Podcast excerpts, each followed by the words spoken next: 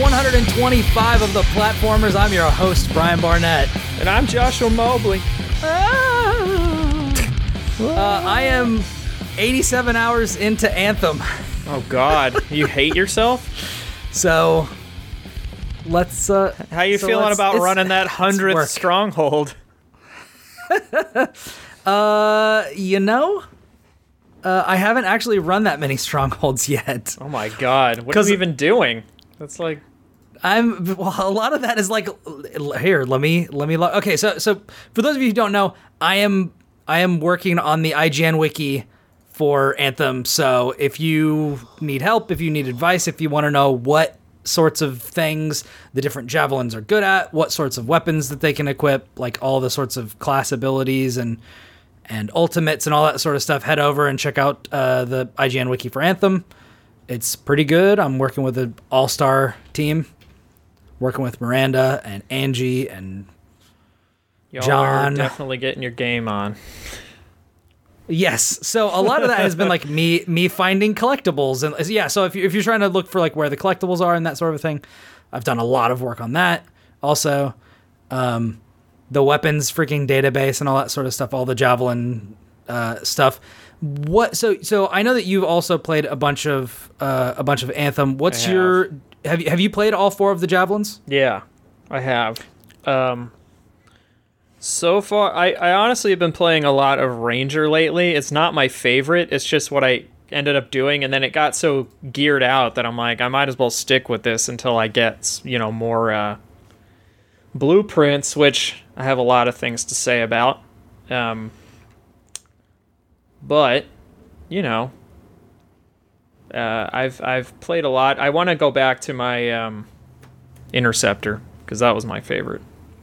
It was the one. It was the one that reminded me the most of Warframe because you're always like moving and jumping around and flying and doing very like ninja stuff. Yeah. Um, it's funny though. I, I have I have a lot of problems with Anthem, and we'll get into them. But it's it's fun. It's funny because they launched a new Warframe patch uh, this week that has like all this new. It, it's almost like a battle pass, but it's free, and it's just they're just like, hey, play the game, like get 500 enemy kills, and you'll get these points that you use on a track that will get you these other things, and you can buy old cosmetic items that you can't get anymore, and like old things that you used to be able to get, and some new stuff and, and it's totally free. So I was like, all right, I'll jump in there. And within like five minutes of playing Warframe, I was like, oh yeah, this is what an awesome game feels like. It's like this game rocks. It's, like, so good. And then it's like I go back to Anthem, and I'm just like, ah, like there's a good game in here somewhere, but it is not has not been chiseled out of the marble quite yet. You know? so funny it, it is so funny not only with your with your kind of thoughts on i i was assured i was completely self-assured that you were going to talk about the storm as being your favorite uh Storm because- is cool, but like I, the thing I I'm not huge on it is the floating, like, and it's not even that I like. that's like my that's like literally my favorite part that's the one part that i miss when i if play all you're into the like I'm high above everyone, you know, I'm better than you raining down hellfire, then that's cool. I, I I'm not as into so that. Yeah.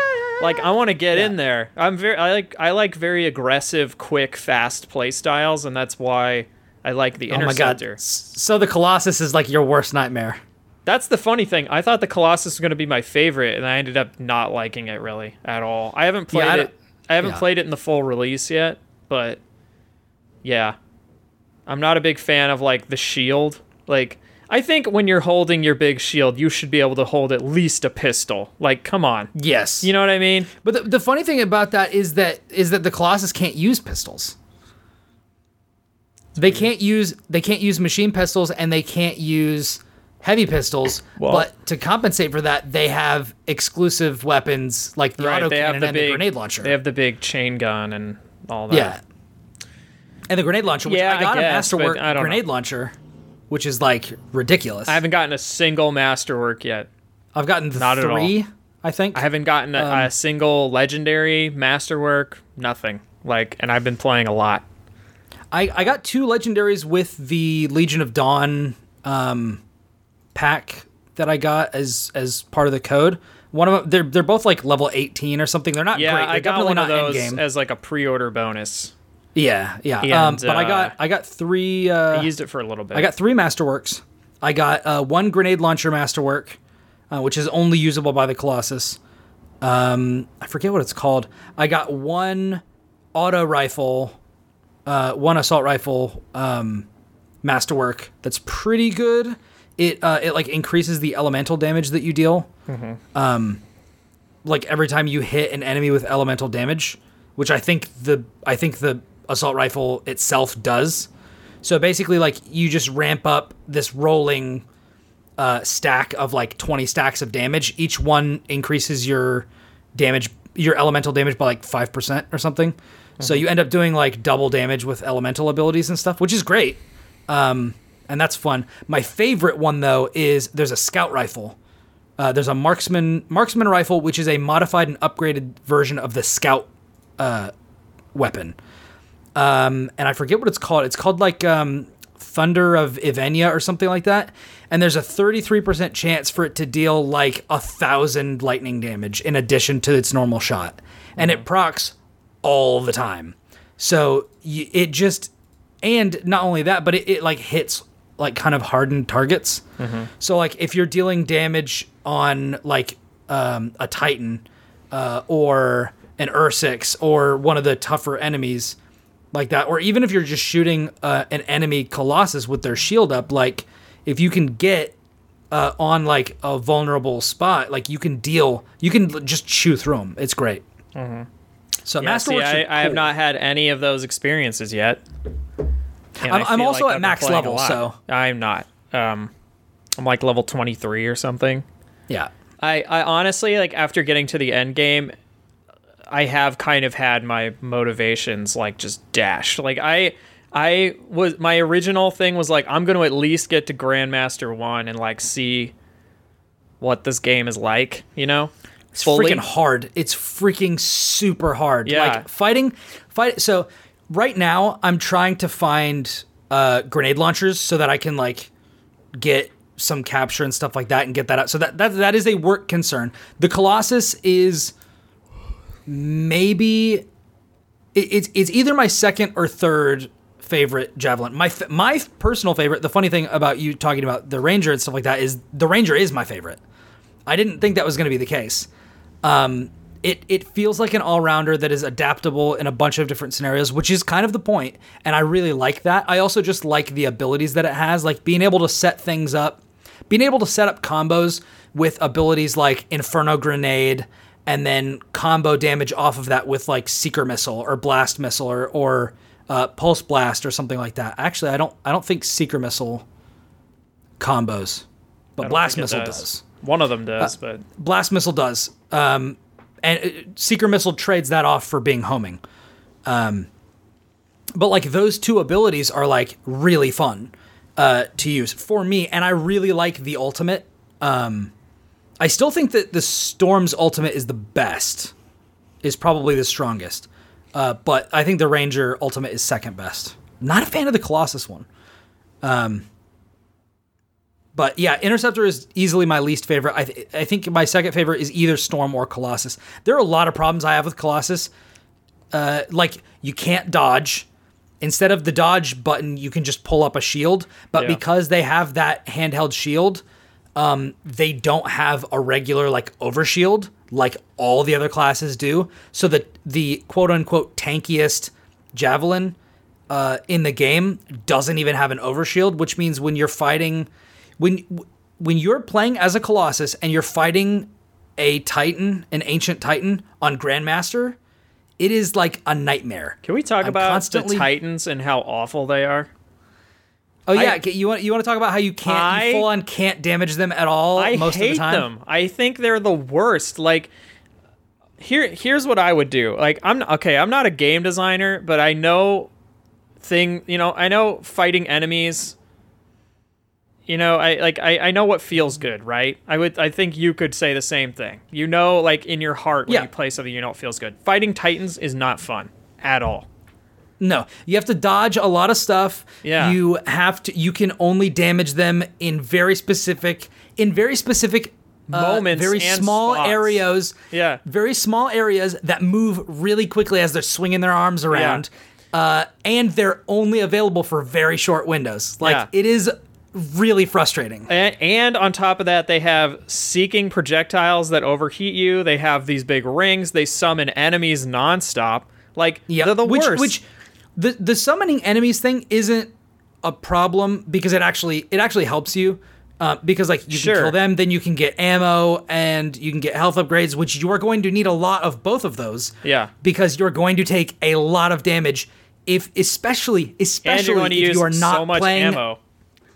Yes, you're going to empty out all of your guns multiple times, uh, because, uh, especially if you're playing a Colossus, because you can't freaking dodge. Right. Like if you're playing an Interceptor or um, or a Storm, or you're playing if, So if you're playing literally a, a anything Ranger, else.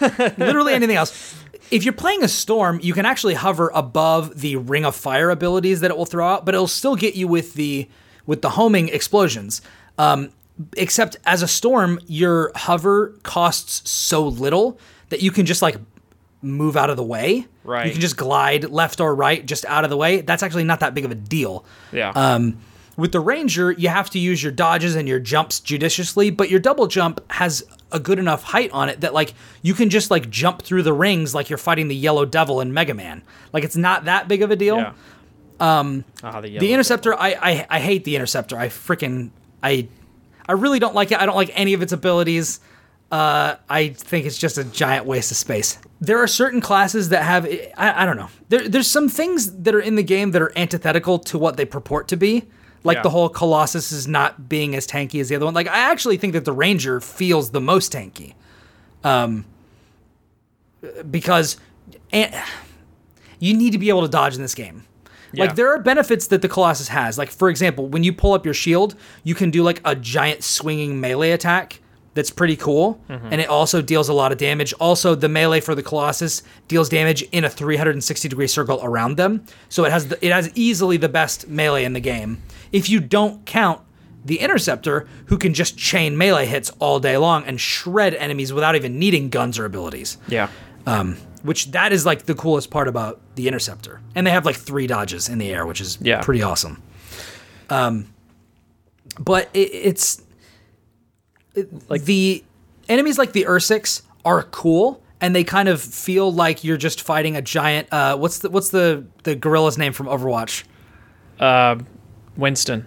When it, they feel like you're fighting winston it's like oh hold on there's the winston boss where he's just gonna Yeah. throw a bunch of stuff at me and bound across the map like a giant Like gorilla that kind of stuff. Yeah, it's fine. Uh, but then there's other. They need more attacks though. They literally only have two attacks. Yeah, the that's on- not the okay. thing that is aside from the Titans being super frustrating, I feel like nothing in Anthem is egregious, but there's so much of it. Like it, it's a very much a death by a thousand cuts scenario. I was, yeah, I was just about to make that same Yeah. that same analogy. uh, it's like there's so many um, little tiny things that just add up that make it an overall frustrating and not very like the game does not flow well like when you're fighting and you're at the correct power level and the loot is actually like coming out you know fairly like good you know like you're getting every decent every two packs, you're getting like an epic or something, Yeah, which like- happens relatively frequently. Like they Yeah, are pretty generous depending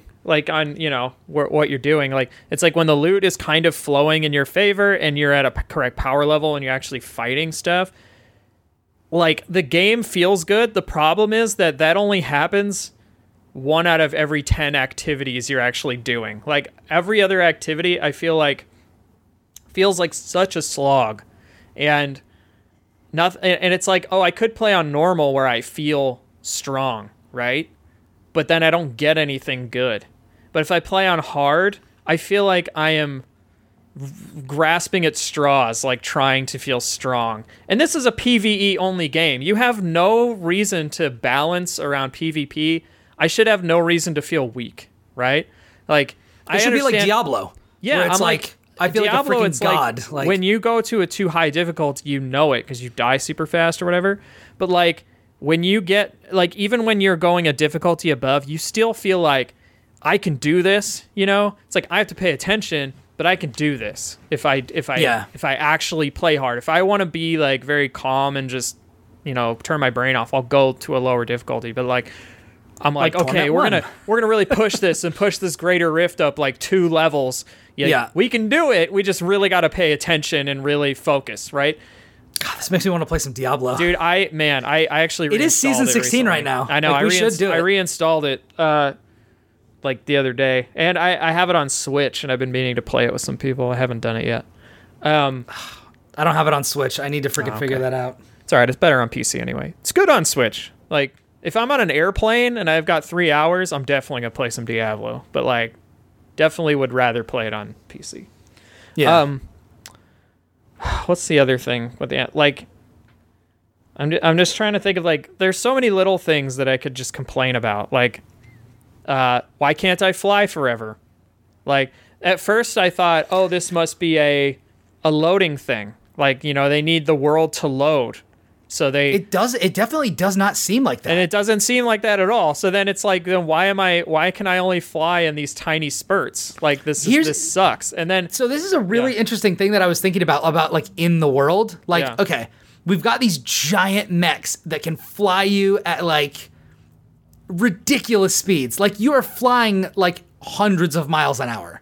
Yeah. Like literally hundreds of miles an hour you are flying in these giant like even the Colossus like this thing weighs as much as a freaking like giant truck. Like it's like you're basically flying a construction uh vehicle through the sky. You're flying Constructicon from Transformers. yeah and like and so like i i get it if that's like a colossus thing but it's like these other ones you you're strapping a jetpack to somebody's back like we can do that now like just not you know what i mean like Yeah. we in this world on earth can do that like you can strap a freaking giant engine to somebody's back and as long as you can keep them from roasting alive you can just fly that crap as long as you want Yeah. like there's no reason that it should overheat yeah, and, and there's all of this other, other- crazy technology in the shaper relics and stuff and it's like you couldn't make a freaking thing that doesn't overheat in yeah. five and seconds here's the other thing that is frustrating about that too is like you can't actually like. I, for the other thought I had was, oh, this must be a balancing thing. They don't want you flying all the time, right? Which I was like, I can respect that. But then when you actually play the game, you can't like do anything while you're flying. You can fly. Like that's it. Like the ranger can activate their ultimate and stuff, Mm-hmm. but that's it. the colossus can too Yeah, but you're not. You can't shoot it while you're flying. No no no no no You, you can, know what I mean? yeah. So it's Yeah. like, Yeah, okay, it then sticks you in what's one the place. purpose of this? Like, why can't I just? Why can't I just fly? Like, I I, I don't understand it. You know, it, it and, it's then a I and then I go play. Then I go again, go back to Warframe, hit the plains of Eidolon. I'm like, all right, let me bust out my Archwing, and I'm just flying forever across this giant chasm, and I'm like going wherever I want. It's never going like, oh, you you're overheated. You better go to the ground. It's just like, no, keep going. Screw it. It feels awesome, doesn't it? And I'm like, yes, it feels awesome. You know? Eh, there there yeah and there are w- things that you can equip like for example there's one that's like okay reduces your your like engine expenditure by like 10% there's another one that's Yeah. like reduces your heat generation by like 35% but it's like you have to equip those and those take up component slots and component slots are really valuable like for the storm you can get one that like adds two more combo hits to everything so you can prime something once and then freaking hit it three times with a combo detonator and deal like a ridiculous amount of damage Yeah. there's another one that's like deal deals um, 50% additional combo damage. There are other ones that are like double the size of all your magazines. And it's like they're really powerful components and you don't want to I think you ultimately get like 6 slots. You don't want to have a third of your slots or even half because I think there might be 3 different ones like dedicated to just flying, like Yeah. fixing the problems Especially when you can't do anything while you're flying. Like it doesn't it doesn't matter, right? I, I honestly I think that the storm is a prime example of why that wouldn't be a problem. Because the the literally the gameplay mechanic of the storm is fly and float because um, you we're, we should preface this by saying like there's a big difference between flying and floating. Yeah. When you're when you're flying, um, you're just moving very quickly from place to place. It's a movement thing entirely. Um, And when you are hovering, you're hovering in place, you're expending a little bit less um, kind of on your overheat gauge than you would be when you were flying normally, not like flying and actually pushing it. Um, except when you're the storm, when the overheat gauge fills up incredibly slowly while you're hovering. Because the whole point of the storm, uh, which is kind of like the wizard archetype in Anthem, Yeah. uh, is you hover in place and hover around the battlefield and cast your spells from above, which feels really dynamic and interesting. And I wish that you could do that um, as like a ranger m- for a longer period of time. Yeah, because because like, let me tell you, can, you feel you- like you freaking War like, Machine. two or three seconds, and then it's like, oh, Yeah. Yeah. You feel like freaking War Machine. Like when you are throwing grenades down and firing your ultimate, like with a bunch of missiles, you're doing all these crazy things. You're throwing like poison darts and all this from on high, and then like opening up with like your assault rifle and all that sort of business. Like it feels awesome. yeah, Um, I, I, I don't know. At, at first, I thought it might have been like the World of Warcraft, um, like flying unlocking with new expansions, where it was like we want you to see everything that we made on the ground because it doesn't look nearly as impressive when you're just flying above it, which I disagree with because I think that in Anthem everything looks way better than it does in WoW. Yeah, the best thing about the game is how good it looks. Yes, and how it feels to fly around. So why would you cut why would you, you know, hamstring yourself and not let you engage with like literally the thing that this game does best for the entirety of your time with it?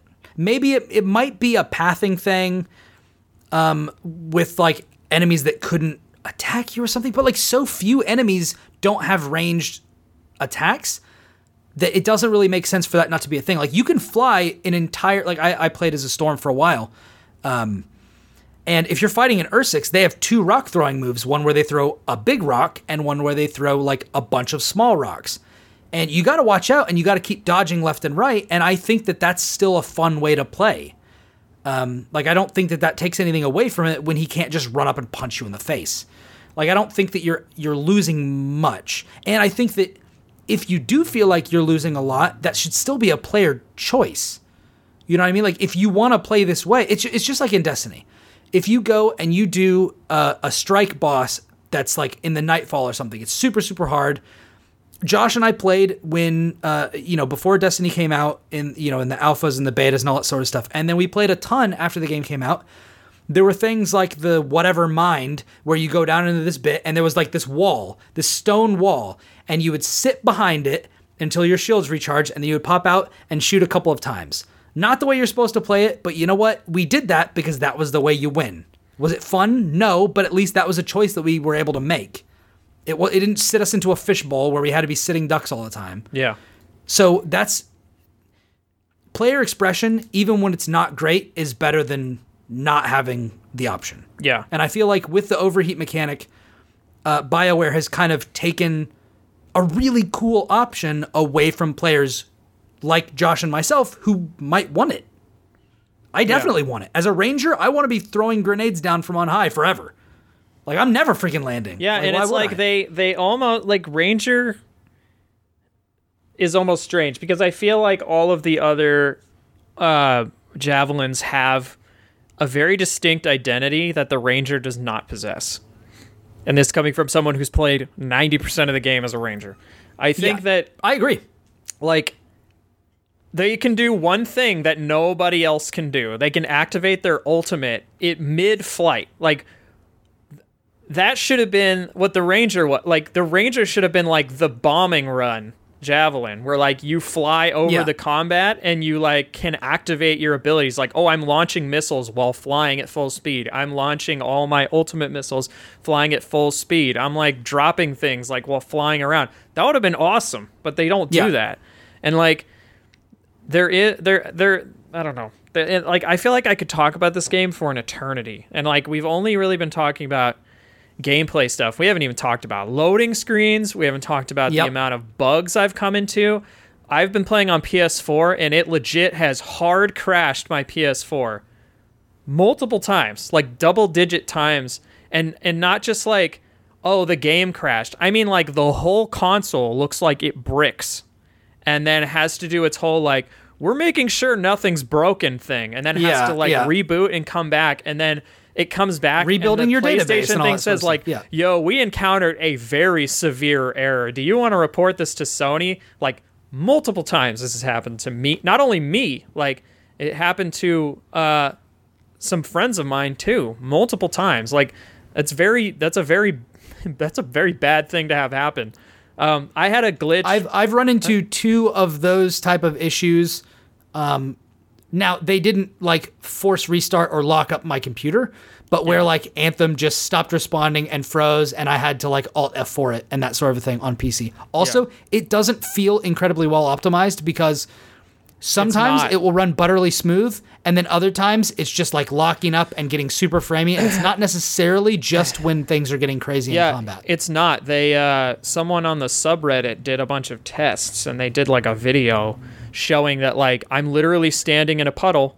And I'm turning like VSync on and off, and like I'm not hitting 60 frames per second. They're like, "This is my gear. Like I have a 2080 like Nvidia and like all this stuff." And they're like, they're like this it's not working well and like i've seen some people say like it's taking 100% of their G- or cpu power and stuff like that like it's not great it's not very well optimized for pc at all and i'm i'm not playing on pc um, it runs okay on ps4 but boy the loading times are awful like not even just and and frequent. and frequent. Like uh, it was Paul Tassi from Forbes had like the funniest tweet. He had a tweet where was like, "Oh man, I got my first uh, legendary or whatever," and it's like a gun. And then the follow up tweet was, "Really not enjoying the eight minute process it's taking to equip this." And it's like, Yeah. yeah, like why? Uh, there was another post I saw on the Destiny subreddit recently that was like, playing Anthem makes me um, really appreciate all the little things in Destiny. Like, sure, the loading screens in Destiny are probably just as long, but Yeah. you can change all of your equipment and do other things like while that's happening. So Yeah. it doesn't feel like there's downtime, right? It's like, all right, I'm flying to Mars. Let me like move my guns around. I probably can delete that. It's like, oh, I got a triumph. Let me go click that off. And by the time you're like, Which, like- done, you've pretty much come in to the thing, right? So then you're you don't feel like you've just been sitting there looking at the same three images because there's only three loading screen images Yeah. for like 45 minutes of the game time because you feel like, oh, I'm doing stuff, right? Like I'm, I'm I would love to know how much of my 87 hours was spent looking at a load screen. I would love for that stat. I bet you it's about uh it's a good it's a significant portion. Like it's I like bet- 10 hours, you think? maybe not that high. I would say you, I bet you like 5 to 7 hours I bet of your time has been on loading screens. Uh The the interesting thing about that is that in Destiny, and I am in just to be absolutely clear, this is just kind of like an intellectual musing. I am in no way defending this decision. I'm just kind of thinking out loud. The interesting thing about that is that in Destiny, when you're flying from place to place, like that could legitimately be what your guardian would be doing. Like Yeah. your your ghost or whoever is flying the ship or whatever, and you're just like, all right, let me get ready for this next mission. I got my guns, check. All right, this thing broke down during my last mission. Get rid of it. Freaking set all this up. All right, this is a this. I'm probably gonna need this sort of a setup. I'm probably gonna need to use my void powers. Let me go ahead and get all- get centered and you know all that sort of stuff. Do my freaking dark meditations. Mm-hmm. Whereas, like, the idea behind the javelin is like, you got a technician, you go back. There's literally a character who's talking about she's the one who does all your customizations, and it doesn't make it wouldn't it wouldn't make sense in life or in in the world to be customizing the loadout of your javelin while you're flying it. yeah. But you know what? I don't care. yeah. I need it. Like, it's also a video game. yeah, exactly. So like n- it does not matter, right?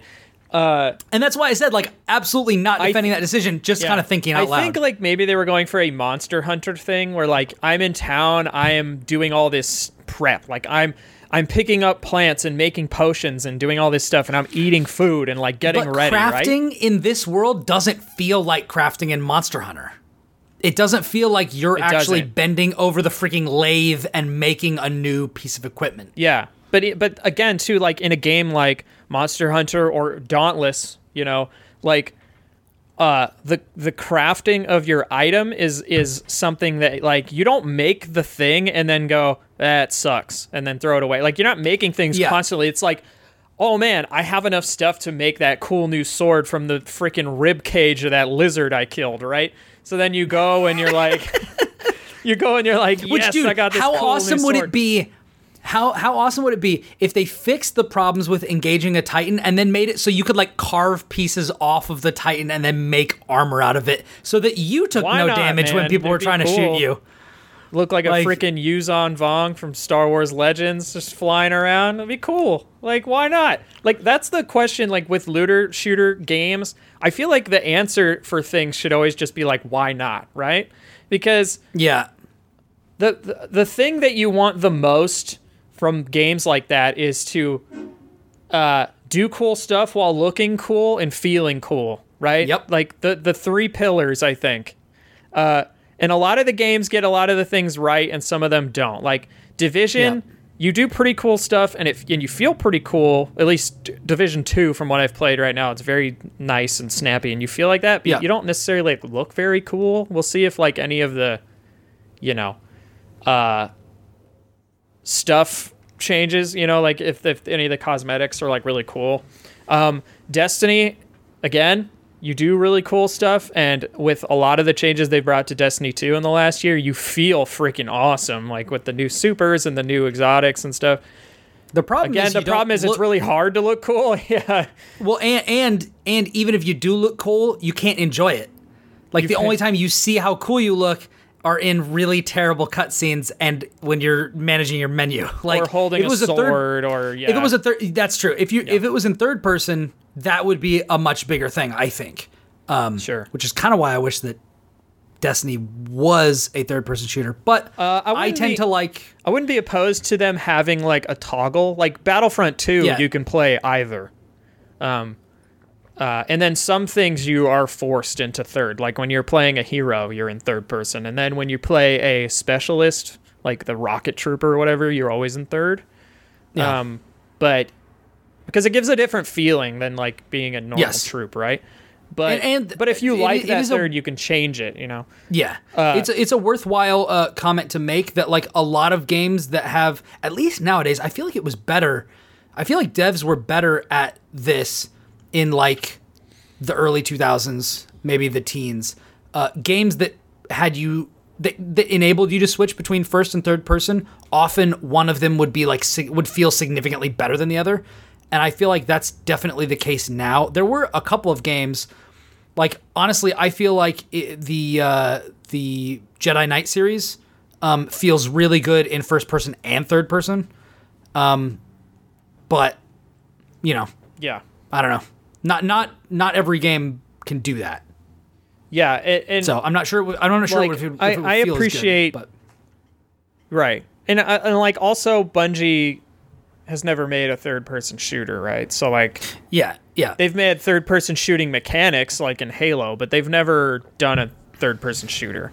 And so yeah. I feel like, you know, they're they're very very good at making first person shooters feel really good. And so like I I am like, okay, you guys are doing this well. But uh, like They should- about they should that. get with My- freaking, one of the main um, problems with Anthem is that you rarely feel cool. You rarely do anything cool, but goddamn if you don't look awesome, you know? Like Yeah, exactly. it's like you only got you only got like one of the three things you should probably aim for.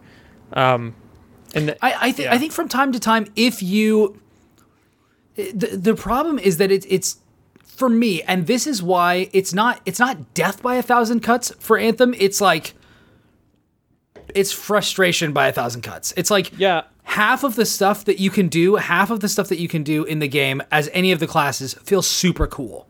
Like and and is cool. Like throwing an inferno grenade as a ranger feels cool. Freezing somebody with a Yeah, frost well, grenade and then blowing them up with a freaking blast again, missile and they just it- explode.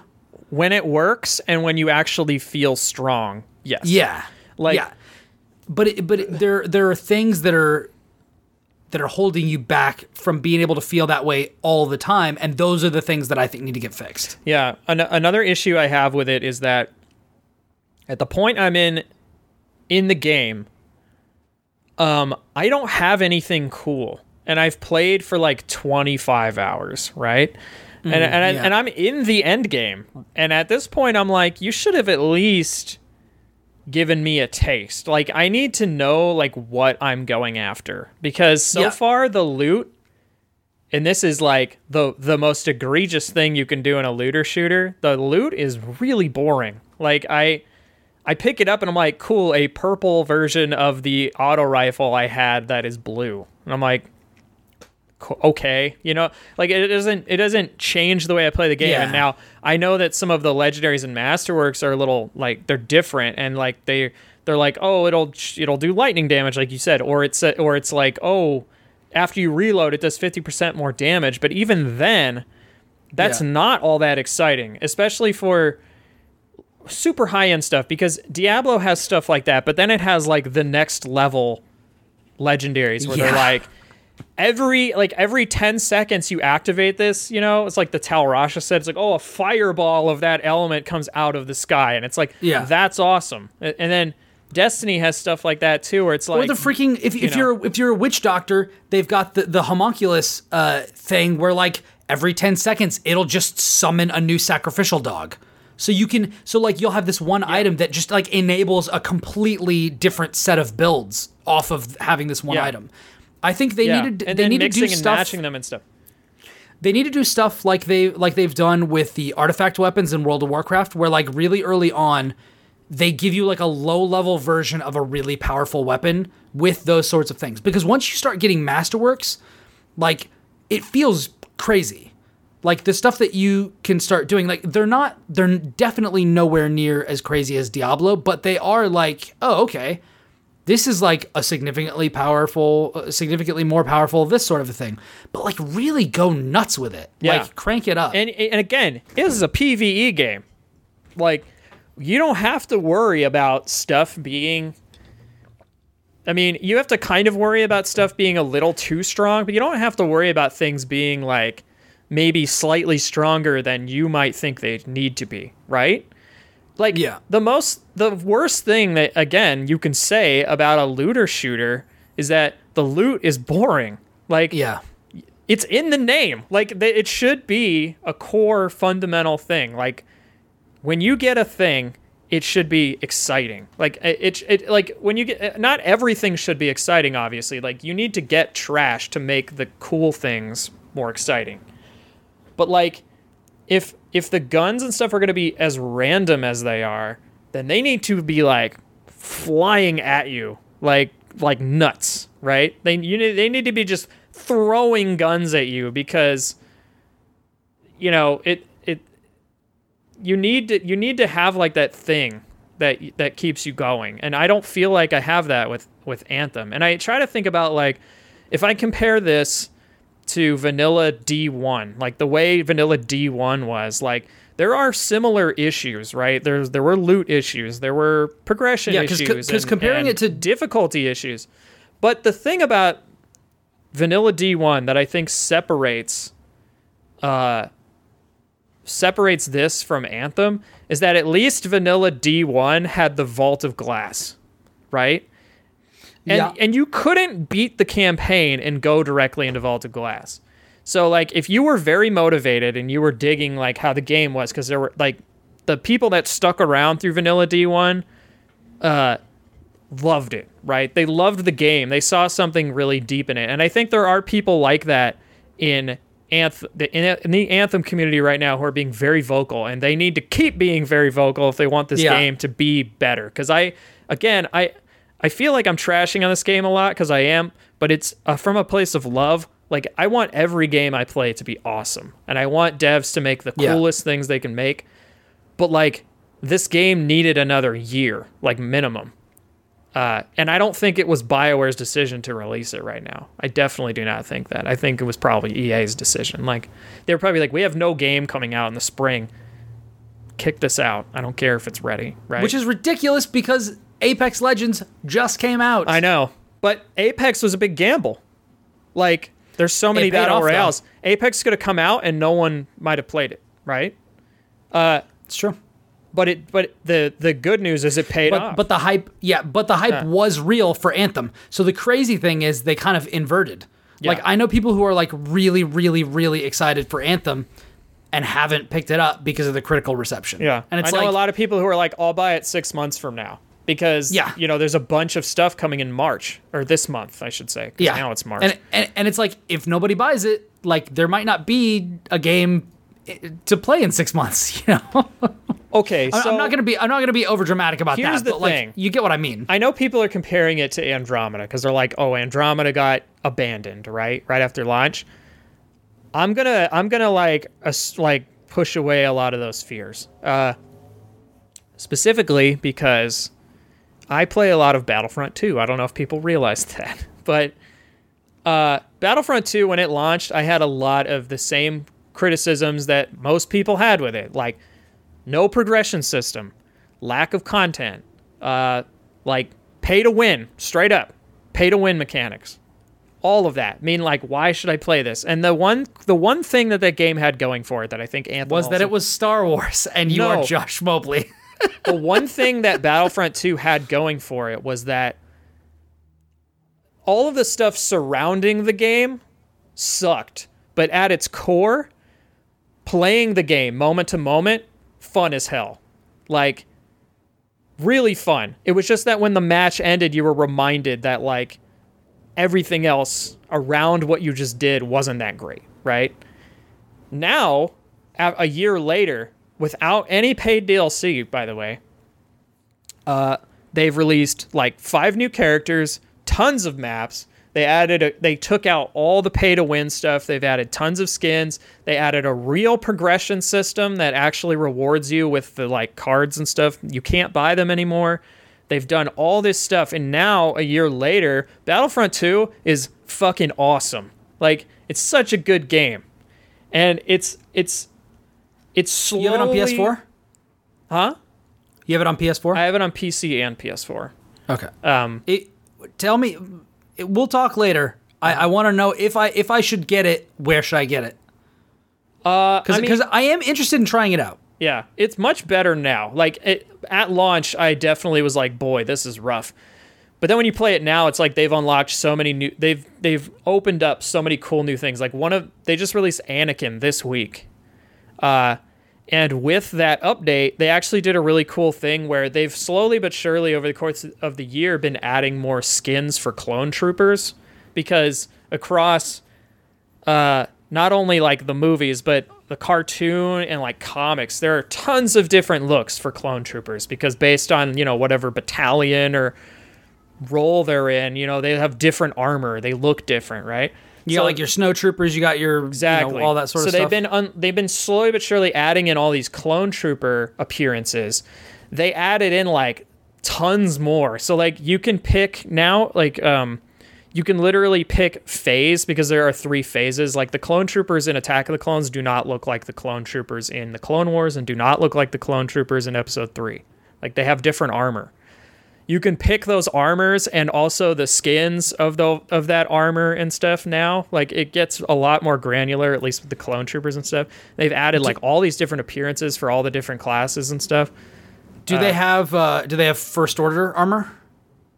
Uh they have a couple of first order appearances, but not as much. Like that's the thing. Like they focus very heavily on the clone troopers because there are so many different designs, right, for clone troopers. I'm just I'm I'm I'm a huge fan of like the original stormtrooper armor, the original biker scout armor, but like I'm gonna be real. There are some design decisions that I'm not huge on from the new Star Wars films. I think the new stormtrooper, like the First Order trooper armor, looks freaking sick.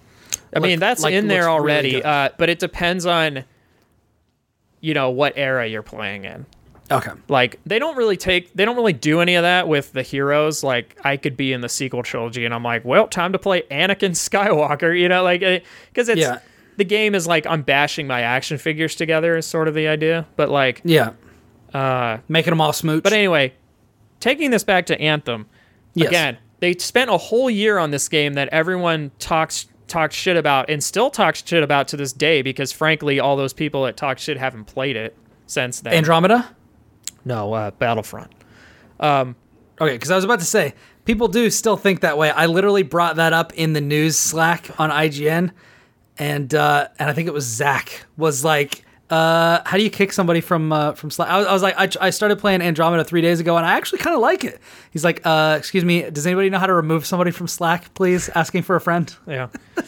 um, Andromeda is strange, but like what I'm trying to bring up with Battlefront, like why I brought it up, is because it had a similar thing. Like people disliked a lot of things about it. And then eventually, over the course of the year, that Dice was given to like just keep adding stuff. And they're very Yeah. good about releasing roadmaps. I think they're going to release a new roadmap like either this month or Celebration is next month.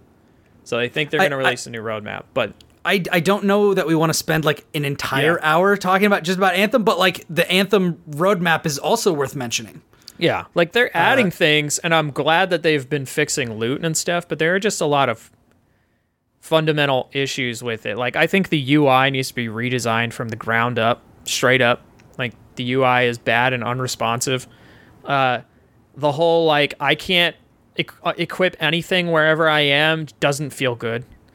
Um, the story And you don't even know you don't even know what drops you got even are until Yeah. you go back to the base. And not only that, like this is something I brought up after playing the beta in a video I made, and then I thought, like, am I am I crazy? Like, you know, is this actually like a real observation that holds any water? And the and the observation is that not letting you equip things right off the bat and like change things out whenever you want actually de-incentivizes experimentation. In That's that true. you find things that you like and you're more likely to just stick with that and when you get like a new thing you're probably not going to be like you know because if you queue up for a Because stronghold the barrier to entry is so high. yeah, and if you queue up for a stronghold and you put all new stuff on you and you're like, wow, I hate all this, you're stuck. Like, you have to keep Yeah. all that on, right? Whereas, like, you get a gun in Destiny, you immediately go, like, let me put this on real quick, fire it twice, and you're like, nah, this blows, and then you just break it over your knee, right? But, like, this, it's like, Yeah. you're stuck with it until, you know, a loading screen happens. Um, and it, it And that could be at the end of a freaking uh, stronghold, which could take you like 20 while. minutes. Yeah. Yeah. 20 to 30 minutes. Uh, And then tack on additional minutes for you swapping out your thing. And if you abandon, then it's like, Yeah. Uh, I literally got to the end of a stronghold and then the server crashed on me. I got, I got. Yeah. To, there are definitely bugs in there where like I went on the, I think it's the first mission where you rescue like Matthias or something. It might have been somebody else, but there was there's a there's an area where it's blocked off where they like they don't let you proceed. There's this like you know the kind of like stained glass looking thing that is over Right. the doorway to the next room while you're clearing out the waves of enemies and that sort of a thing. And then we killed all the enemies and it just didn't remove the barriers.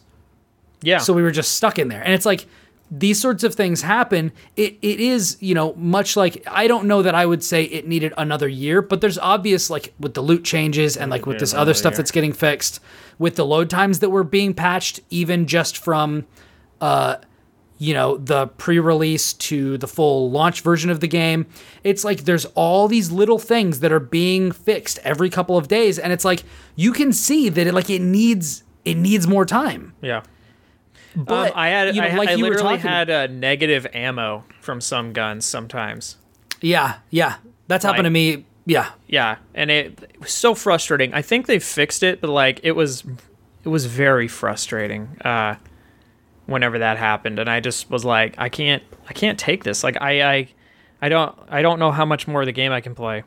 Another, oh, and I, I I just remembered too. Like another thing I was going to bring up, comparing D one to, or D one vanilla to this. Destiny I just had, want to. I'm just gonna say this. I'm just gonna say this real yeah, quick. go ahead. D1 is Diablo 1, not Destiny 1. D2 is Diablo 2, not Destiny 2. I'm just gonna go ahead and put that out there. Okay, We well, gotta come up with a D1 different- vanilla. we gotta come up with a different thing for Destiny because it is not gonna replace the freaking D1, D2, D3 thing. Because that's Diablo. I mean, you can do the same thing with Division. You're like D2, although I call that Div 2. Div, But, yeah. Uh, which is funny because that's a that's a uh, that's God of War, English. Gears of War, it, you know, whatever. Yeah, div is like a an English insult. So I Sure. think that's pretty great. You, f- you div. I don't know. Whatever. You freaking. you got it. the thing with Destiny 1, even if you were like, oh, the story sucks and like all this stuff, is like the game is really fun to play. But also, after I beat the campaign, there is an immense amount of stuff that I can that I can work toward. There's actually there's a lot more gameplay diversity in in even in Destiny 1 vanilla than there is in Anthem right now. And you have the Vault of Glass, which not Oh, only mean is something you, for you you had the Crucible and you had like different things like that? Exactly, and you had patrols, and you had like uh like the exotic bounties that would drop, and then you had to do these like long quest lines and stuff. And then there's like the weekly Yeah. grind. The you had the weekly grind for the strange coins, and then Xur would show up, and then you would be like, "Oh, I can finally he finally has that gun I need," you know. That That's a good thing. point because free play in Anthem is basically just world events. Like there's no patrols. Yeah. Whereas like in Destiny you had both. Yeah, and and to top it off, you had the Vault of Glass, which not only was a thing that you had to like strive to get to, right? You had to you had to level up to at least like level 24 to even go in. And and then it was like a level 27 activity. Like even after that, you had to run Vault of Glass with regularity and you had to play like a good amount to get the weapons and the stuff that was like really cool and unique that that you wanted, right? You're like, I want Fatebringer because it's awesome, right? I want, uh, I don't know, I can't remember the name of the freaking f- the fusion rifle like thing that you got at the end of Vault of Glass. They had that, and then I was like, oh, I need Praedyth, Praedyth's, uh, you know, vengeance and stuff. I need like all these guns that are awesome, and like the only way I do it is by doing this high end, like sweaty activity that I have to work, not only work towards to get to, but I have to work at you know when I actually get there. Like there's there's there's still things at the end of the tunnel. Anthem doesn't have any of that. Like the the the light at the end of the tunnel is do this activity until you get enough gear to do the same exact activity on a higher difficulty. Yeah. And that's it. There's not like a there's not like a uh like a a version of strongholds or like a thing that I'm getting to at the end that's going to not only like push me and push my creativity in creating these builds and also push my team and like also reward me with really awesome cool stuff that's going to make the game like fun to play and fun to experiment with. There's none of that. It's all like just keep doing the same thing so you can keep doing the same thing so you can keep doing the same thing. Like there's there's nothing So, really like there. and and what you said like it's it's when you have to go through legitimately uh at least three load screens because there's the return to base load screen then there's the activate forge load screen which isn't very long but is still a thing still there. Th- then there's the then there's the exit forge load screen then there's the go to whatever it is that you're doing load screen. And if you accidentally back out of forge then you got to freaking have the load screen of getting back into your uh getting back into climbing into your sliding down into your uh, into your javelin. Yeah. that sort of thing. When you have all of those um a- a- as a barrier to entry to stuff like you can't like i can't just be like all right it, the the choice either it, it becomes binary. It either becomes I'm gonna go with my favorite thing that I know I like, or I'm gonna go with the highest level thing that I have if it's different.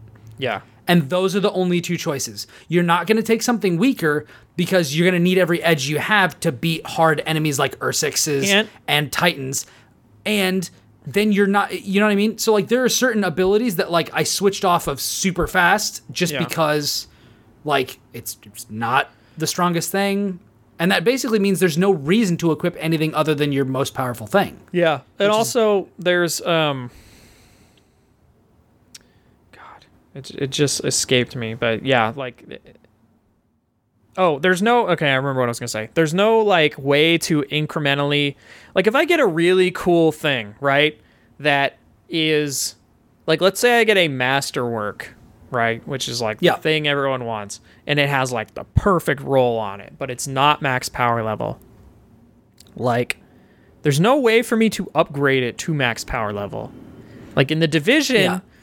um, they had a super grindy thing called a recalibration, which sounds different than what it actually is. Like it sounds like you're changing perks, but that's not what it was. They had a thing for that, but it was called something else. Recalibration was like you had to do weekly activities and get these like really rare uh, uh, items called like division tech. You needed like 50 of them and you needed like tons of credits and like tons of stuff. But you could take one of those high level, like those items that you were like, this is the perfect roll on this SMG. It's awesome. It's got all these things. It's great for my build. And you could incrementally like upgrade it by pumping in like resources into it so that you didn't have to be like, well, I have to go now find a better version of this perfectly rolled SMG, right? It, it's Yeah. sort of like it's sort of like Infusion and Destiny, but without having another gun. It was just like I'm just pumping currency into it to make it stronger. Which which I actually prefer. yes, I prefer that I- version I, to prefer that too. Yeah. Um.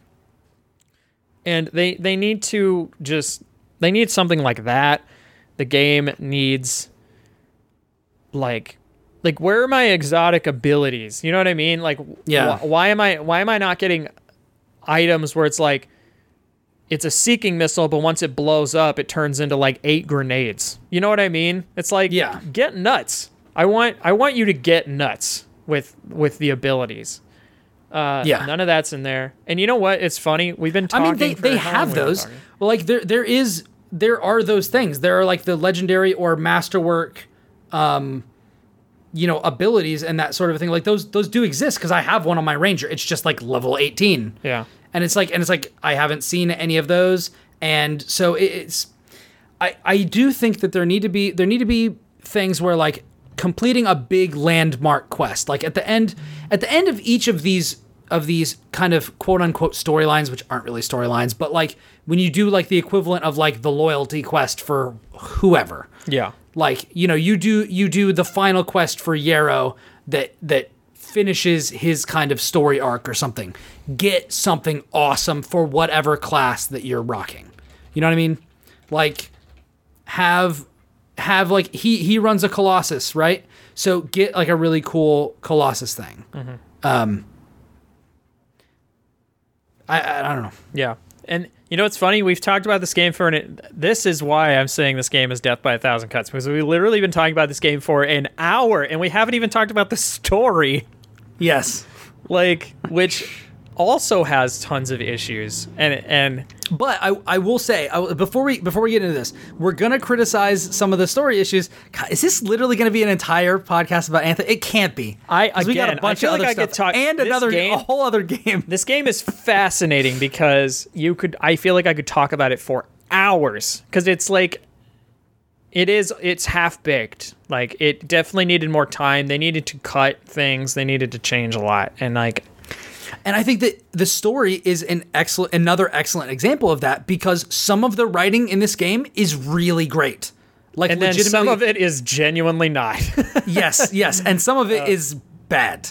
yeah, Like, like, did you see? Did you see Miranda's tweet about like Bioware not letting us sleep with people? Oh yeah, I saw that too. Uh, There's a moment where Owen is like legit, like leaning back extremely sensually on this couch like, and smoking. smoking a blunt. I'm kidding.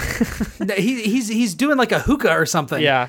and and it's like it, it it cheats to doing all of these things and then it doesn't do most of them. It does some of them. You know, if you finish the story, there are some really there are some interesting choices that they make.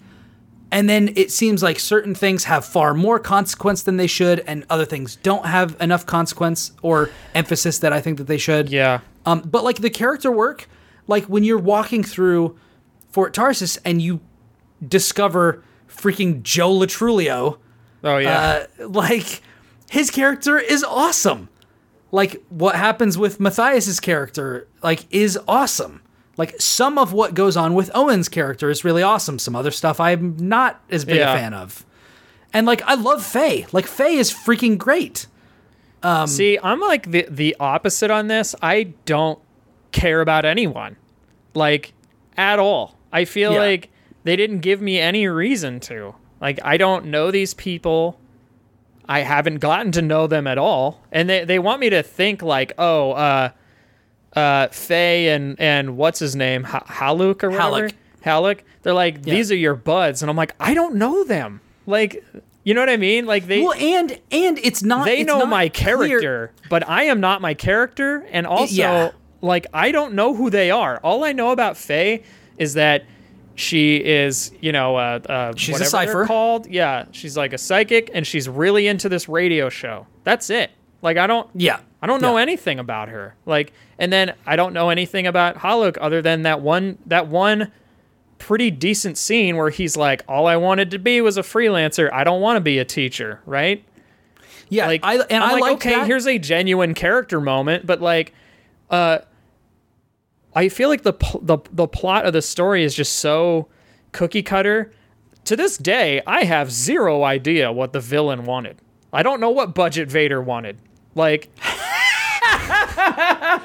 okay, that's definitely a potential title.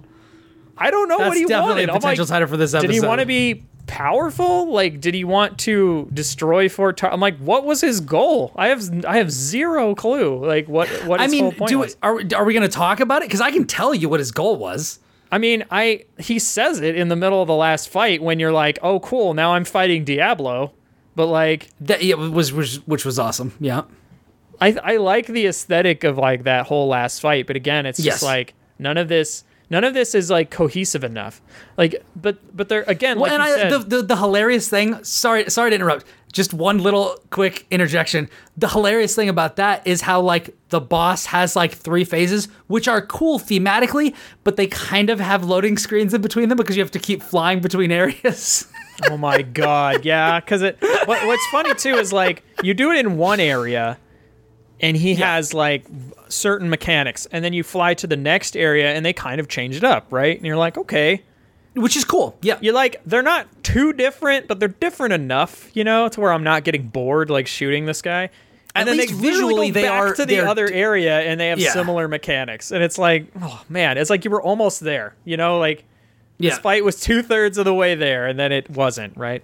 have the last have the last thing have the last section of the fight be like the machine goes nuts and then we're all flying all the time no cooldown Yeah. like just and then we're just like falling through like some abyss or like do something crazy like do so like in this world the great the coolest thing about this world is that this world more than almost any other like it- more than Diablo, more than Destiny, more than all these other worlds, the existence of Shaper relics means that you can have stuff that makes literally no sense happen in this world. So like, here's an idea I had. I was talking to some people about the tomb, which I think brings the entire campaign to a grinding halt. Like, even Emphasis after on grinding. even after yeah, even after the change, like. Which I finished it a- before the change, so I had the worst version of it. Yeah, you get to a point in the story where like something halfway interesting happens, right? And you're like, okay, you have my attention. And then Yeah. they're like, guess what you get to do? And, and then it's like, you get to go do five world events and open 25 chests and like do this. And you're like, oh my God. And you get to go three- do chores. yeah, you get to go do chores, and then like three hours later, it's like we get back to what we were doing, like you know, in game time, like five minutes ago. But like the tombs are so disappointing and such Literally one room. such a waste. Like I had this And idea. have I was like, instead of putting the tombs in the middle of the game for no reason, right? Like, what if the strongholds were actual missions in the game? Because one of them is. One of them's literally just the last stage. Uh, and then I, I was like, make those just missions. And then what and the tombs of the legionnaires would be the strongholds. the yeah. tombs of the legionnaires would be the strongholds, but then what you do is, like you said, Shaper relics don't need to make sense because they can do anything they want. It's like, what if you had this lore where it's like each of these four, you know, or like, you know, people, these famous people, like made these elaborate tombs and they had Shaper relics in them trying to bring themselves back to life, but all they did was like change like reverse like revert time or something. So then you have an excuse where it's like the strongholds are these four really difficult activities that you do in the end game that you have to work toward unlocking. And once you unlock them they're really hard. And once you do them once a week like you get a bunch of loot. And then the excuse the like lore excuse for them having loot every week is that the shaper relic reverts time and there's loot in there again.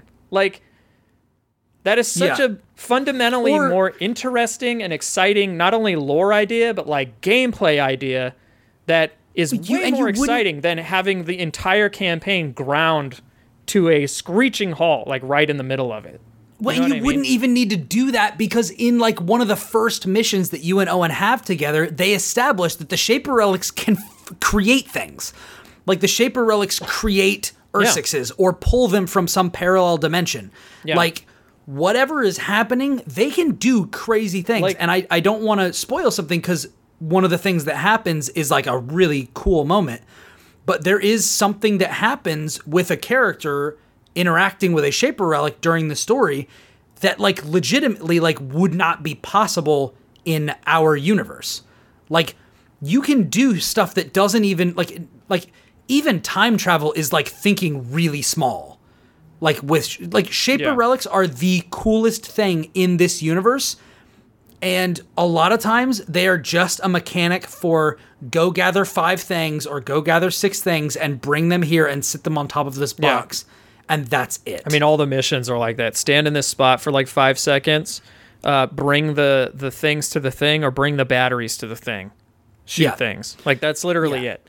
Uh, but apart from all that, too, like, where's my activity mode? That's like the rifts in Diablo, where a shaper, re- like a giant shaper relic, is just constantly changing this map this like piece of the map and like every week I go in it's a completely randomized activity I can do that I get loot at the end of like Yeah. where's something like that right like there, there's a taste of that stuff to come with cataclysms and stuff, which are actually going to change the world and things. But like, I they're not here yet, and I but and like those are what, going to be like what even are the cataclysms because so they haven't even said different. what they are like I've heard multiple people tell me wildly different things about what they are. Like no one knows. I'm like, are they public events? Someone was like, oh, they're like raids, and I'm like, are they? Because I have not heard that at all. And like other people are telling me like other things. I'm like, what even are they? they are limited time world events that uh, we don't really know anything other than that. They they're they're limited Exactly. time world events that will change the world that will change the world of the story. They didn't say whether they will permanently alter the environment, but it seemed to cheat to they are they are actually going to uh, the reason I know about this is cuz I wrote about it.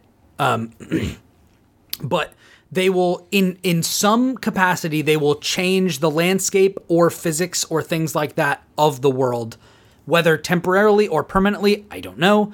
Whether it's going to be a raid uh, which is kind of what it looks like but it, i was wondering if they might be like world bosses because it sounds like the cataclysms are going to summon a bunch of crazy stuff like unique monsters that you won't see elsewhere but I don't know if that means it's gonna be like okay, like in World of Warcraft where you have those flying world bosses that you need like 40 people to beat. Like I don't know if it's gonna be that, and you're just everybody's gonna go into free play and like fight these things. I have no idea. I have no idea. Yeah. They're interesting, but like we don't know. And in the meantime, what the heck are we doing? Like the game is out. It should be out. Back of the box quote. In the meantime, what the heck are we doing? Oh my god. It's great. Yeah. Uh, and I, I, I want to bring something up too. Um, because I know that story was supposed to be like the selling point of this game and that like BioWare that's their thing. Yeah. But I feel like the focus on story and the traditional BioWare type of game just it doesn't work like in this genre like at all. Uh and it and it's starting to make me realize that uh like cuz in in the Destiny community we that's been a big thing like everybody wants story. They want like, you know, they want like big sweeping things and I'm just like maybe it just doesn't work. You know, like fundamentally. And if it does work, no one's figured it out, right? Uh, because here's the thing, like look at like look at Bungie. Like you can criticize Halo for what you will, but that's a fascinating universe, and there have been really cool stories that have been told in it. Yeah. Like Reach is a great story. I think F- Halo 4 is a really good story. Did Reach have co-op? yes. Oh, well, I guess they all have co-op, but he- Except for okay. five. So here's here's the thing. On, on a split screen, yeah. Yeah, here's the thing that I was thinking about with Destiny's story. It's not that Destiny doesn't have story, it's that the game and the characters, like outside of like the big sweeping plots, like your Forsaken campaigns, right? Yeah. The story itself is kind of like a cat where, you know, like it, y- you've got to really like. I can't wait to see I don't, and this is coming from someone who does not own a cat, but like based on what I what I've heard, it's like cats like love you if you like take the time to like get to know them. Like you put time into them. Dogs, it's like they see you on the street and they already love you, right? They're that's why we Yeah. love them. But like cats are different. Like cats, I feel like they love You develop an understanding with for certain reasons, right? They love certain people for certain reasons. It's because those people put time into them, right? Like cats rarely love the random person. They always kind of love their owner. Like they love the one who like feeds them and, you know, all that stuff. I feel like the the world of Destiny and the characters outside of the sweeping campaigns, it's like if you really want to learn about Shaxx, like there's a whole novel in the menu like about Shaxx and there's all this stuff and you can get to know him, you know? If, but if you don't, it's cool, man. Like he's going to maybe say some dialogue to you like at the end of a quest, but I guarantee you it's going to take like 30 seconds, right? The th- the thing is that like these games like Destiny and, And all he's that, going to say Guardian like five times. yeah, he's gonna say Guardian like five times. It's like Kingdom Hearts, where like heart, heart, heart, darkness, heart. Yeah. This one's like Guardian, we're Guardian, gonna darkness, oh, Guardian. Oh, listener, we're gonna get to it. Don't you worry. Oh yeah. um, I feel like with Destiny, if you're really interested in the story, you can pay attention to it. And when the cutscenes come up, you can pay attention to them. The problem with Anthem is that there's so many just cutscenes and dialogue lines and choices and things that you're supposed to pay attention to, and they are constant. Like they are thrown at you, like just at insane levels. It's like every 30 seconds, there's another conversation you need to have with someone about something that either makes no sense or like doesn't have any effect on the story. But like, again, this is a game you're supposed to play with people. And it makes it Yeah. harder to play with people when you want to care about the story because your friends won't shut the hell up when you're trying to like have conversations and talk to people. And then on top of Yeah. the loading screens and on top of like everyone's in their own Fort Tarsis running around having different conversations. And then someone's got to go to the forge and somebody's got to craft and somebody's doing this. It's like a whole 30, 40 minutes before you're off doing another thing. And like, and then it's another really long loading screen, and then it's something like it. The it, game Yeah. does not like flow well, especially as like it doesn't flow well as a co-op game. It doesn't flow well as a single player game. It doesn't flow well as like a lot of things. Like And I legitimately, it, it is it is a lot like Destiny in that I think this game might legitimately just be bad single player. Like, I don't know if you've tried to play by yourself, but even on normal, it can get really hairy really fast.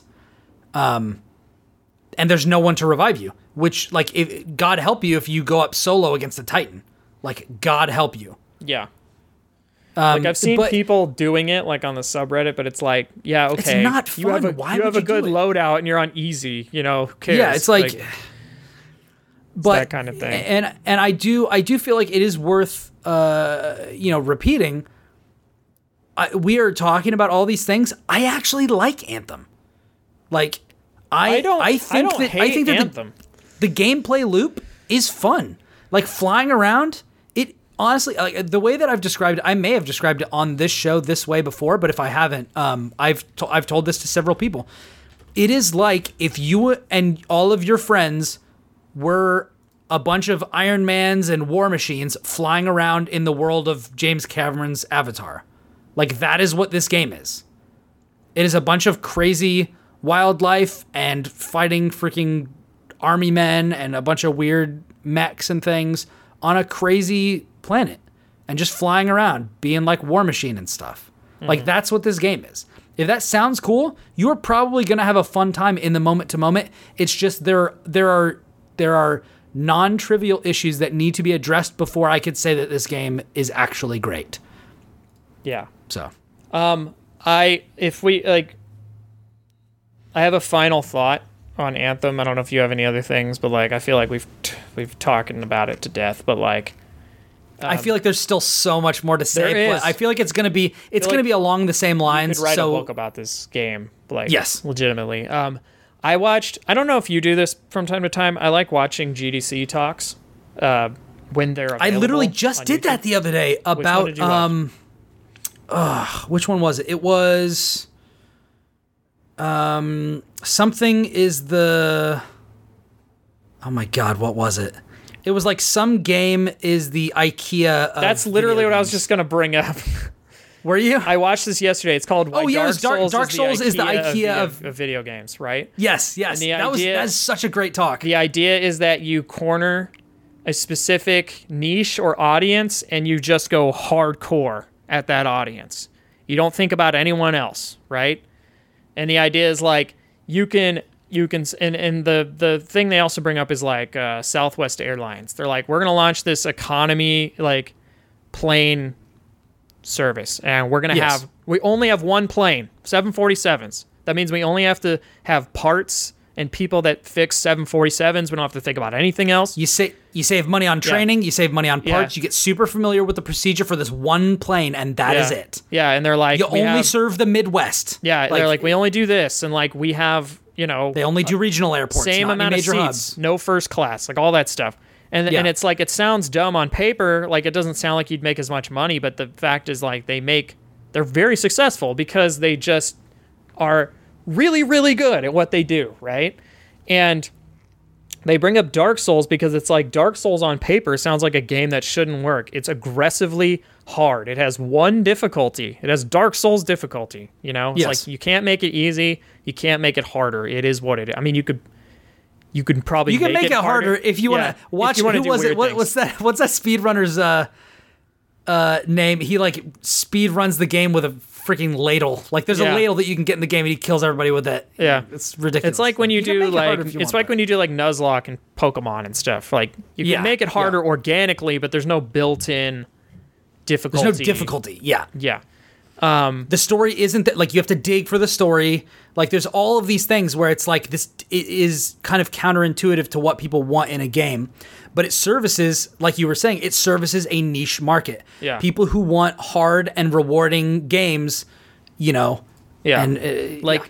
this says it, it's it's called like the idea is called being fit or like being different and like I'm, i have a slide of it pulled up it says create a unique and valuable position serve few needs serve few needs of many customers serve many needs of few customers serve many needs of many customers in a narrow market the pro i think the main core issue with anthem is that it it has an identity crisis it has no idea what it wants to be like it wants to be Mass Effect, but it also wants to be Destiny, and it also wants to be Diablo, and it can't Yeah.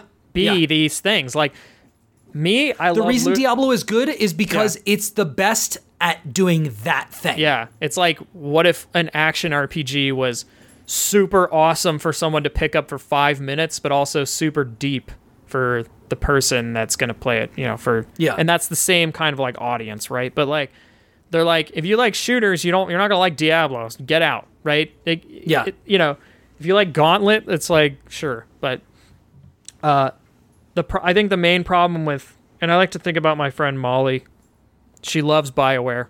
I I want to talk to her so bad about Anthem because she loves Bioware. She's played Dragon Age and Mass Effect through like multiple times, and uh, I feel like Bioware has made a And I love looter shooters. Like if if there's if I get a looter shooter that's like awesome to play and has all this stuff, I really don't care if there's a story or not. Sometimes I'd rather there wasn't. Like case in point borderlands awesome which one? story doesn't freaking matter you cut out. oh uh, i said i said case in point borderlands Yeah. Borderlands is the best looter I've weird- shooter that I've- exists. Yeah, after I've weirdly wanted to re-download Borderlands 2. Dude, if you bit. do, let me know. Do you have it on PC? We'll play it again. I do have it on PC. Yeah, Let's freaking do it. let's do it. Let's get those gold keys off Twitter and just. uh I what I probably mean? still have tons of those. I know. Yeah, I know. I'm, I'm sure there's a wiki somewhere where you can just. There definitely there there absolutely is. Yeah. But but the, the crazy thing about this is like I am one of those people too. Like I have played every Dragon Age game except for Dragon Age 2. I've played every Mass Effect game except for I, I've only played like two or three hours of Andromeda. It's like I am that freaking Bioware person. Like back when Bioware did freaking Baldur's Gate. Like you know what I mean? Like like that's you freaking ugh, like it's I want it to be like I, I get what you're saying, and like I'm, I'd be interested to hear what Molly says too. But like it it this is a Bioware game that doesn't lean into Bioware's strengths. Yeah. Like and it doesn't and it doesn't lean into what it's trying to be either. So like it's like it has its it's it has its foot in like two different things, right? yeah Um, And so, and, and what you end up making without focusing, which is why I think this talk is so interesting, what you end up making is something that no one likes. And I'm not saying no one likes Anthem, but like the people that you're aiming at don't like it because it's it's yeah it's not going to be an unmitigated win in one category. It's going to be a middling thing in several categories. It's like if which someone, is, which is what it if- ends up being. It's like if someone at Denny's ordered uh, pancakes and someone else ordered a tuna sandwich, and the waiter was like, "Well, we have this thing where we smash those things together and just bring it to you like family style. Do you want to eat that?" You'd be like, "Hell no!" Like that. I don't want that at all. It's like it, it it's kind of like that. Like I- I don't I, don't- I wouldn't want to eat it, but I would want someone at my table to order the pancake tuna sandwich so that I could look at it. Yeah. Like I and I and I I really want to like Anthem. Like I was very excited for it, but I there I just right now I don't. I look forward to what happens next month and I look to forward the, to the game it. that it will become when it grows yeah, up. and I look forward to it 6 months from now to see what it's like and if it turns into a game I like. But right now I would say I, I generally don't like it. And I and I've had to grapple with that because I I try to be very positive about games. Like I think critique is important. And like I just don't think that this game works for like on a lot of levels. And I, I think it's unfortunate. And we've talked about it a lot. yeah, And I. I feel like I could keep going, but we should probably not. We should talk about other things for sure because Yeah. there's a lot of other stuff that, that has happened recently. I know. So Um, much. Yeah. There's like Pokemon and Kingdom Hearts DLC and like all this crap. There's so much. So okay, so what so what do you want to talk about? uh, New Pokemon was announced. who- yeah, Pokemon Sword and Shield. who are you going with? Who's your bo- who's your your boy or girl? I well, you know it's gonna be girl because I always go until I get all three female starters. Cause you that's how you get the good starters, man. yeah. Uh oh. I honestly I don't know. I think all three of them look good. I will probably end up going with Sobble, uh, the water starter. Mm-hmm. Because I typically, I typically there are not any kind of extant uh, water Pokemon that I'm a huge fan of that are available in all the games. Um, there are uh, good, so my favorite Pokemon is Arcanine. So my I don't need Scorbunny uh, to have a good fire Pokemon because as long as Growlithe or Arcanine are available in the game, like I've got my freaking fire Pokemon set. As far as water Pokemon are concerned, like I've liked a couple of them, but there's none that I really love, so I just keep trying. Actually, I take that back. If Greninja is in the game, if Froakie is is is available in the game, which like is a starter from a previous generation, I don't know that he will be. But if Froakie is in there and I can get a Greninja, then I'll do I'll do that as my water, and then I'll go with the grass starter, Grookey. Um, but eh, I mean, unless Bulbasaur is available, in which case I'll do that. But it's like I'll probably go with the water starter just because that's a that's a pretty good middle of the road solid pick. It- honestly, it depends on what they all evolve into as well. But we'll see. What what are you uh, what are you doing? Uh, Grookey. You going I've- with that grass monkey? I've always been that funky monkey. Uh, I wonder if that was the reasoning behind it. uh, Uh, the reason I've always been very partial to the plant Pokemon. Like Bulbasaur is just my boy. I think I think Bulbasaur is like it, I- Bulbasaur and Growlithe are like my two freaking favorites. Look at him, my Bulby boy. I have one. On I went to the Nintendo store in New York and almost bought a Bulbasaur plush, but it didn't look exactly I don't like what I wanted. I don't Whereas like where the one that you have is like looks really great. Yeah, I don't know where this one came from. Uh, a friend of mine, she was getting rid of like a bunch of stuff, and just like she had like amiibos and like all this crap. 'cause she used to work at a GameStop, so she got like so much free stuff, and she had like all the original starter plushes. So a couple of us took them, and I was like, I'm gonna get my Bulby boy. So he's over here next to my Jawa Tiki mug and my Guardian plush and stuff. Real Um, talk, I'm gonna do a Everstone run where I don't evolve anyone, just Mm-hmm. so that I can have a Bulbasaur uh, throughout the entirety of the game. Because like I'm gonna be real with you, I don't like Ivysaur or Venusaur. Bulbasaur is the No, only like one that I like. I like them. They got, you know, they need love too. Uh, but uh, I, I'm I, I have always been partial to plant Pokemon, and monkeys are my favorite animal. And so when they showed the fire and then the water one, I'm like, all right. I'm like, I hope the plant one looks cool because, like, you know, that's kind of where my heart Yeah. is. And they freaking pan up and it's a monkey. I about lost it. I was like, yes, like that's. I was like, you couldn't have. It couldn't have been any better. So I, I'm like, Grookey's my boy. So were you were you a big fan of Chimchar and Infernape in uh, I think that was like what Pokemon Black, something like that. Real talk. Uh, I haven't played a mainline Pokemon since Ruby and Sapphire. Ah, okay. So you didn't Uh, get there. There have been monkey starters before. yeah, I've seen them, monkey. and it, it's just been uh, like when Pokemon, I think Black and White first came out. I was in high school, and my DS uh, broke, Aw, and so. I didn't have one for like a year, and that's when everyone was playing. Like everyone on campus Yeah. was playing it, so I I kind of missed out on that, and then didn't have a 3DS until way later. I have a 2DS over there. Um, and like now it's like none of you know none of the games. I played a lot of Pokemon Go, but that's not a mainline Pokemon game. And then yeah, uh, so this will be like my return to form, basically. nice. Uh, and I'm very excited because I love Pokemon. Um, yeah, but uh, yeah, sounds like a lot of our friends will be getting into it. So there should be a lot of people to trade yeah. with. Now, are you going Sword or are you going Shield? Because I'm probably going Sword. Like, Uh, I'm gonna be honest. It's gonna depend on if one of them has access to Growlithe or not. oh, that yeah. will determine it. I mean, you can always trade. There's always the subreddits. Like there's Pokemon trading subreddits and stuff. So I mean, sure, but like, what if I want to be able to natively get something? sure. I mean, that, that's just the choice that I've always made. Yeah. So like, whichever version has Growlithe in it is the one that I'm getting. Yeah, I wonder if they'll announce ahead of time like all of the Pokemon in it. They typically do let you know at least some of the exclusive ones. I think last time for Sun and Moon, they did tell you these are all the exclusive ones for this version. You just didn't know which ones were good. So like there was like the day Lycanroc, the night Lycanroc. Sun and Moon were also excellent. I didn't play Ultra Sun and Ultra Moon, but I do think that since that like the the two best entries in the Pokemon franchise were on 3DS and Switch. Like it was Pokemon Sun and Moon and then uh, Let's Go Pikachu. I think is the best Uh, you know, it's weird. They didn't keep the um, Pokemon in on I- the field thing. That is my biggest bummer. Now, Yeah. it did say not final gameplay, but like it definitely looked like randomized battles. I really hope that's not the case because the catch streaks Mm-hmm. in uh, Pokemon Let's Go Pikachu were like awesome.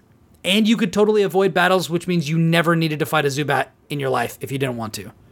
Like, th- ah, that's my biggest bummer. If if it goes the way that it looks like it's going, um, is that they kind of left that whole mechanic behind, which I think is the best thing about Pokemon Let's Go. Um, but but Uh, we'll see. I got laid off like right around when it came out, so I didn't get to buy it. So, yeah, yeah.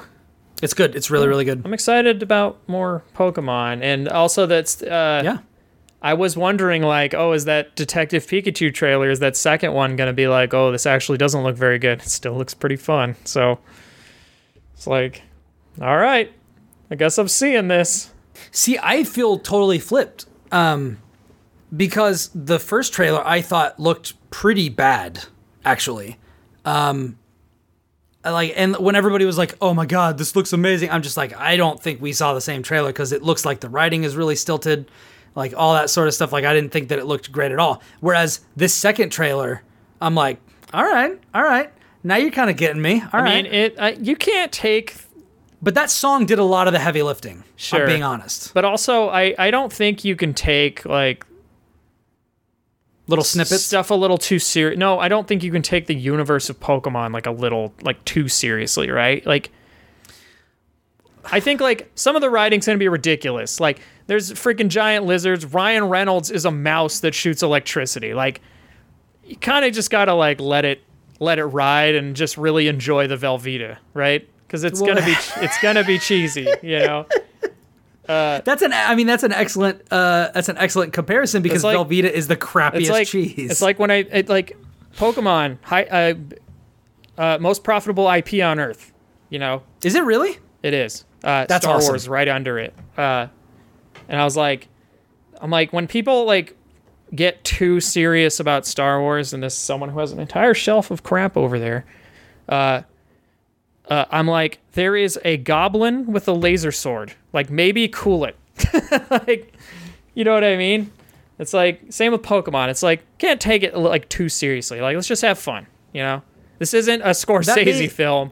Like, let's just That let's may just be my favorite description of Yoda ever. Yeah, a goblin with a laser sword. Yeah, it's true.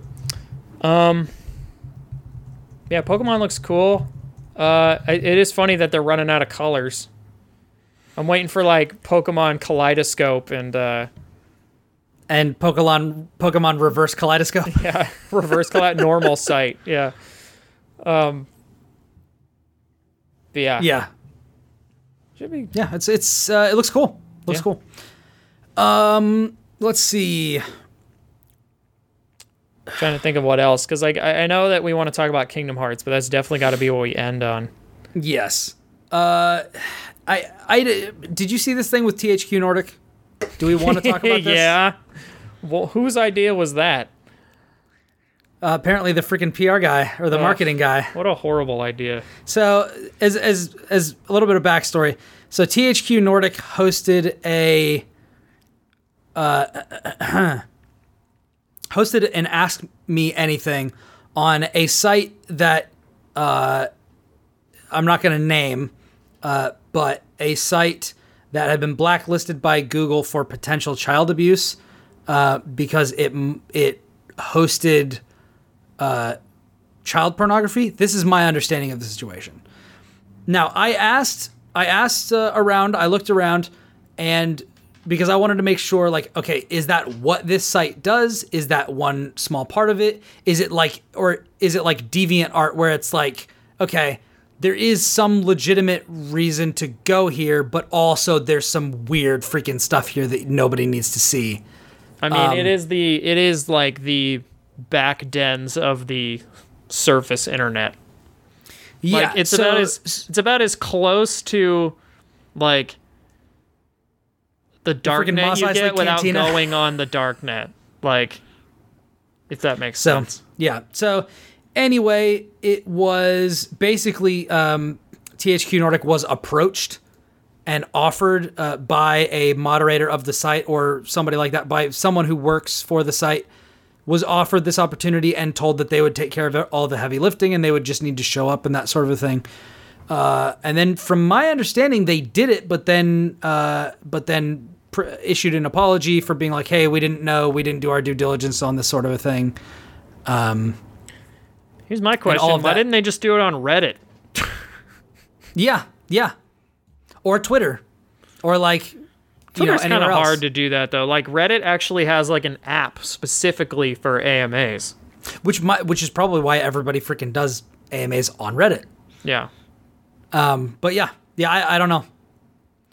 But anyway, that was that was a not a That great. was a whole thing. Yeah. yeah, And it's funny because the minute it got announced, everybody's like, "No, stop! Like, don't Yeah. do this," and they just Don't did it this. anyway. It's Yeah. like, oh my god, you guys.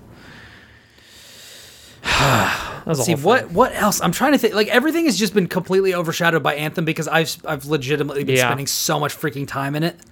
Yeah, I Um, mean, uh, other Do do we want to just go to freaking Kingdom Hearts three, or do we like? Is there other stuff? we can. I mean, there's uh, you know, the next Destiny things next week, but like, uh, I don't. I feel like if you're not uh super tuned in, there's nothing. Um, like, there's a lot of gam. Like, it's all like Gambit stuff, and it's really cool. Uh, and like, Thorns coming back and like all that stuff. But again, it's like if you're not uh. And then there's Xur bounties now and some other stuff. So it's like if you're not tuned into that community, you're not really gonna it's not going to be the thing that brings you back. Like it's not going to be like a Forsaken thing. So it's not like super uh, insane. Um, there was a new Overwatch character announced also, and I haven't played Overwatch. Oh, that's right. In months, and I'm kind of thinking about going dipping back in a little bit. That's interesting. Yeah, Yeah. Uh, he's a new healer, right? he is. Uh, his primary fire is Medic SMG. It's a three round burst hit scan weapon that deals damage, and then his alternate fire is called Biotic Launcher. Which has a completely different ammo than the SMG ammo. It shoots projectiles similar to Zarya's alt fire, so like that like pew, uh, that ball, but it heals allies. So it's like a it's like a healing grenade that you shoot out as your alt fire. Um, and then he has like uh, a heal over time effect, like bubble that he can put down uh, around people, and then he has a his his uh, his ability called an immortality field, That sounds awesome. which says creates a field that prevents allies from dying. They can't go below twenty percent health. Um, I don't know how long it lasts, but it's a thing. And then his ultimate is a thing called amplification matrix, which is basically like a giant What are Cute. what is up with all these awesome names for abilities for this guy? Yeah, I don't know. Uh, but he has it's called amplification matrix and it's a big square like shield that doesn't block uh, incoming damage, but it doubles the damage that goes through it. So like Only for his team or for I assume so. Um, but it also uh, increases the healing. So like if you put it up and then like an Ana threw her healing grenade through it, it would double the healing uh, and the damage effect of it. What? Yeah. So Interesting. He seems So very cool. He seems like the kind of healer I'd soup I'd like to get a beer with. So I kind of want to jump back in. Um, he, I think he's That's only on the pretty PTR right now. So Okay. yeah, Is there any uh any idea when he's going to be coming to the full game? probably in the next two weeks. They they usually come to the PTR and then they make like some minor tweaks, you know, to because people play it and they're like, oh, this is really strong. Usually, like the over when they release new Overwatch heroes on the PTR, they're always too strong. Um, and so they end up Yeah. like tuning them down just slightly, and then they re- then they push them out. Um, so probably, I mean, it could be next week, uh, but I would say probably in the next two weeks. It was usually like two weeks on the PTR, and then they come out. Um, Huh. yeah, and then and then the the Destiny thing is next week. Funny enough, got announced yesterday and comes out next week. Yeah. Yeah, so that'll be cool. And then they announced that that you we are getting. So we have another one of these smaller annual pass updates coming in. I want to say July. Um, like June, July-ish, and then in September we're gonna get another like expansion, like a like a bigger like come back to the game kind of expansion. Nice. Nice. Yeah. And honestly, uh, like, I'm ready to come back. I took a two month break, and uh, it's been nice. Like getting to do other stuff. Like I got to play Resident Evil and a lot more Division and some other things. So I'm ready to come back because it's just been like all this new stuff they keep releasing has just been like accumulating. So I just have a lot more stuff to do when I come back. Yeah.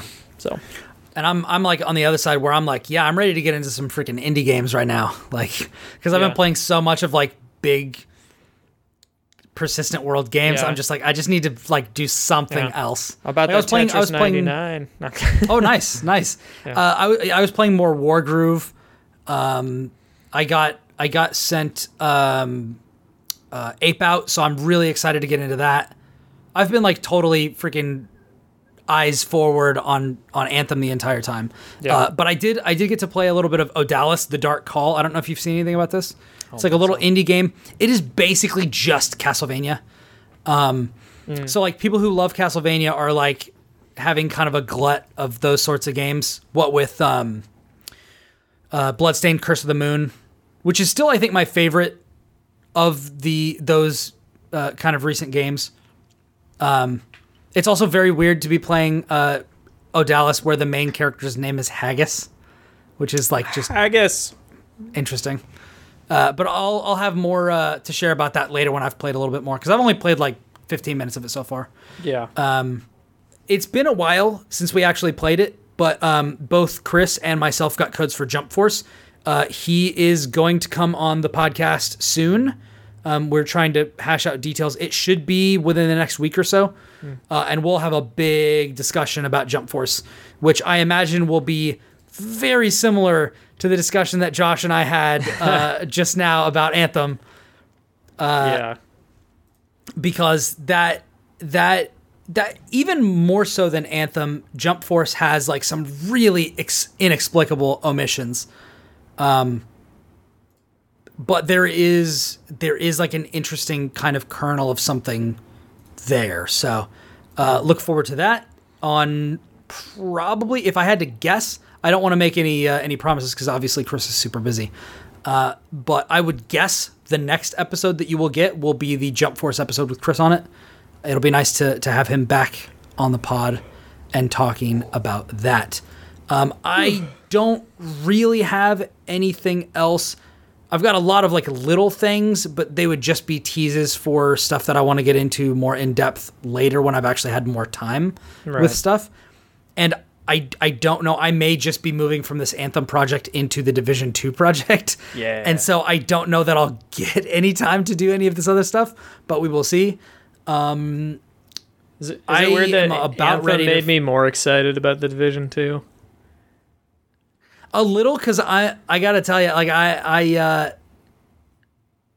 the f- crazy thing about Anthem is like despite all of the the criticisms that we levied at it, I think it it may have kind of we'll we'll see because I'm definitely going to play more division just it because of my work. Like I, I'm going to it's it's going to happen. Yeah. I'm really gonna miss being able to fly around. Like as Sure. as as much as Division gets right, like there are elements of Anthem that I really am gonna miss. Have you played it on. PC yet, or have you played it Yeah. at all? Yeah. Okay. Division two. Yeah. Yeah. Okay. Yeah, I I just played- feel like it's the- super snappy on PC. and It feels great. It is. It is. It's good. It's good. I, I did PvP. I did the Dark Zone. I did like I did all kinds of stuff because I, I did the uh, the tips and tricks page for IGN Yeah. for uh, Division Two. So uh, that might actually be getting promoed now, but I don't know. Um, but the open beta is out, so if you're if you're interested in trying out the Division Two, definitely go check it out. Um, it does feel better than Division One. Um, it feels like kind of the refined version that it ended up being. You know, Yeah. talking about games like Battlefront Two, another game that improved a lot over the life cycle, like Yeah. Warframe and like Destiny and like that. You know, the Division definitely has become quite good. Um, and I think the Division Two is probably going to be really good. Uh, the the funny thing about that is like the one area that I think Anthem excels at. I think is the Division's biggest weakness, which is graphics. I don't think it looks that good. Uh, I think that's the biggest problem with the Division Two is like it's a brand new game coming out on PC and even on ultra settings. Like I just it just doesn't look good. Um, but you know, you can't Yeah. you can't get everything. You can't get everything you want, and I think that the Division does feel good. Uh, so, and the mechanics are solid and that sort of thing. So I'm excited to see what that ends up uh, doing. I'm interested to see how their take on a raid. Oh yeah, So yeah.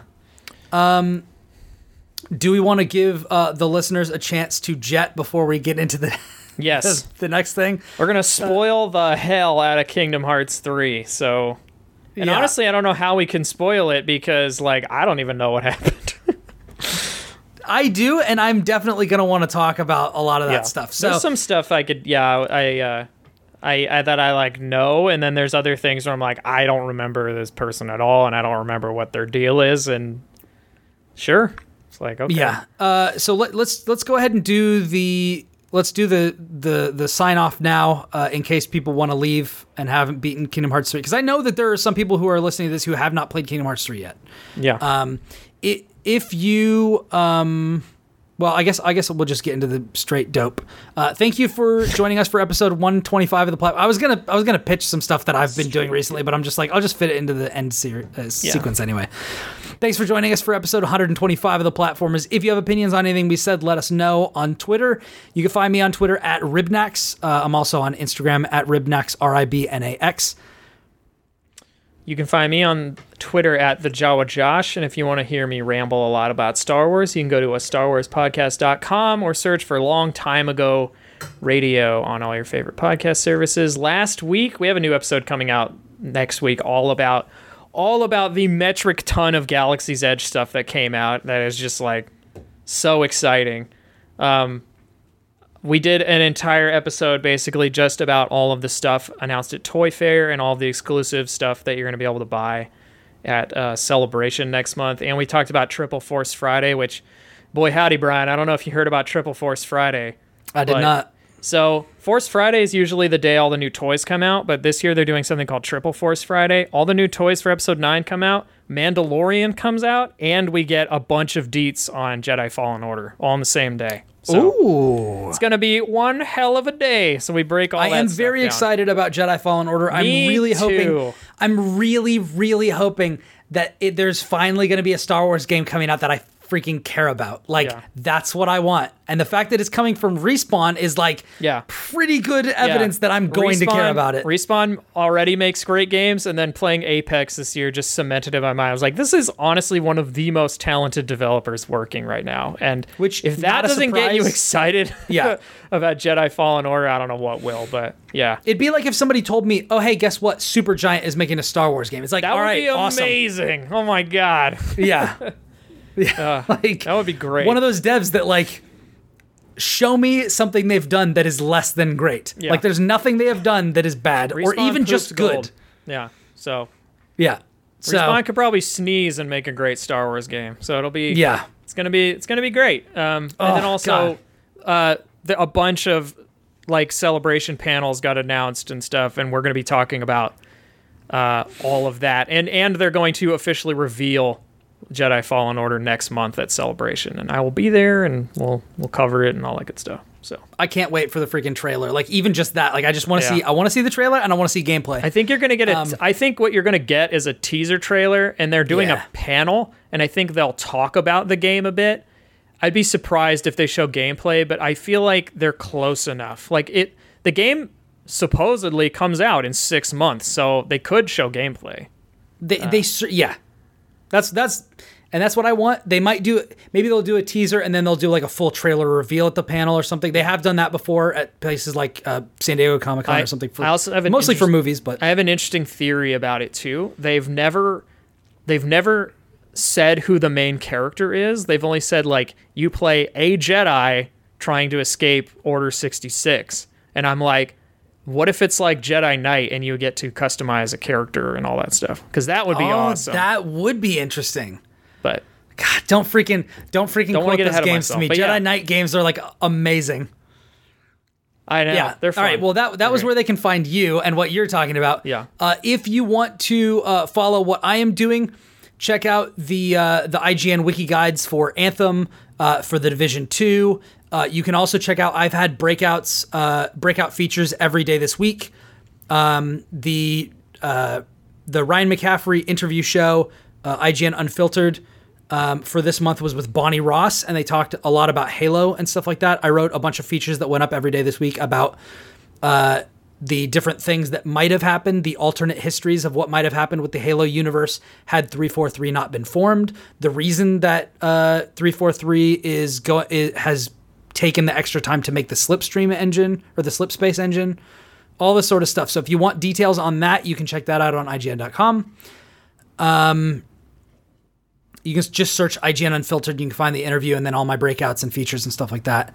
Um, if you like this show, please review us on your podcast platform of choice. And if you have a good time with the show, be sure to tell friends about it.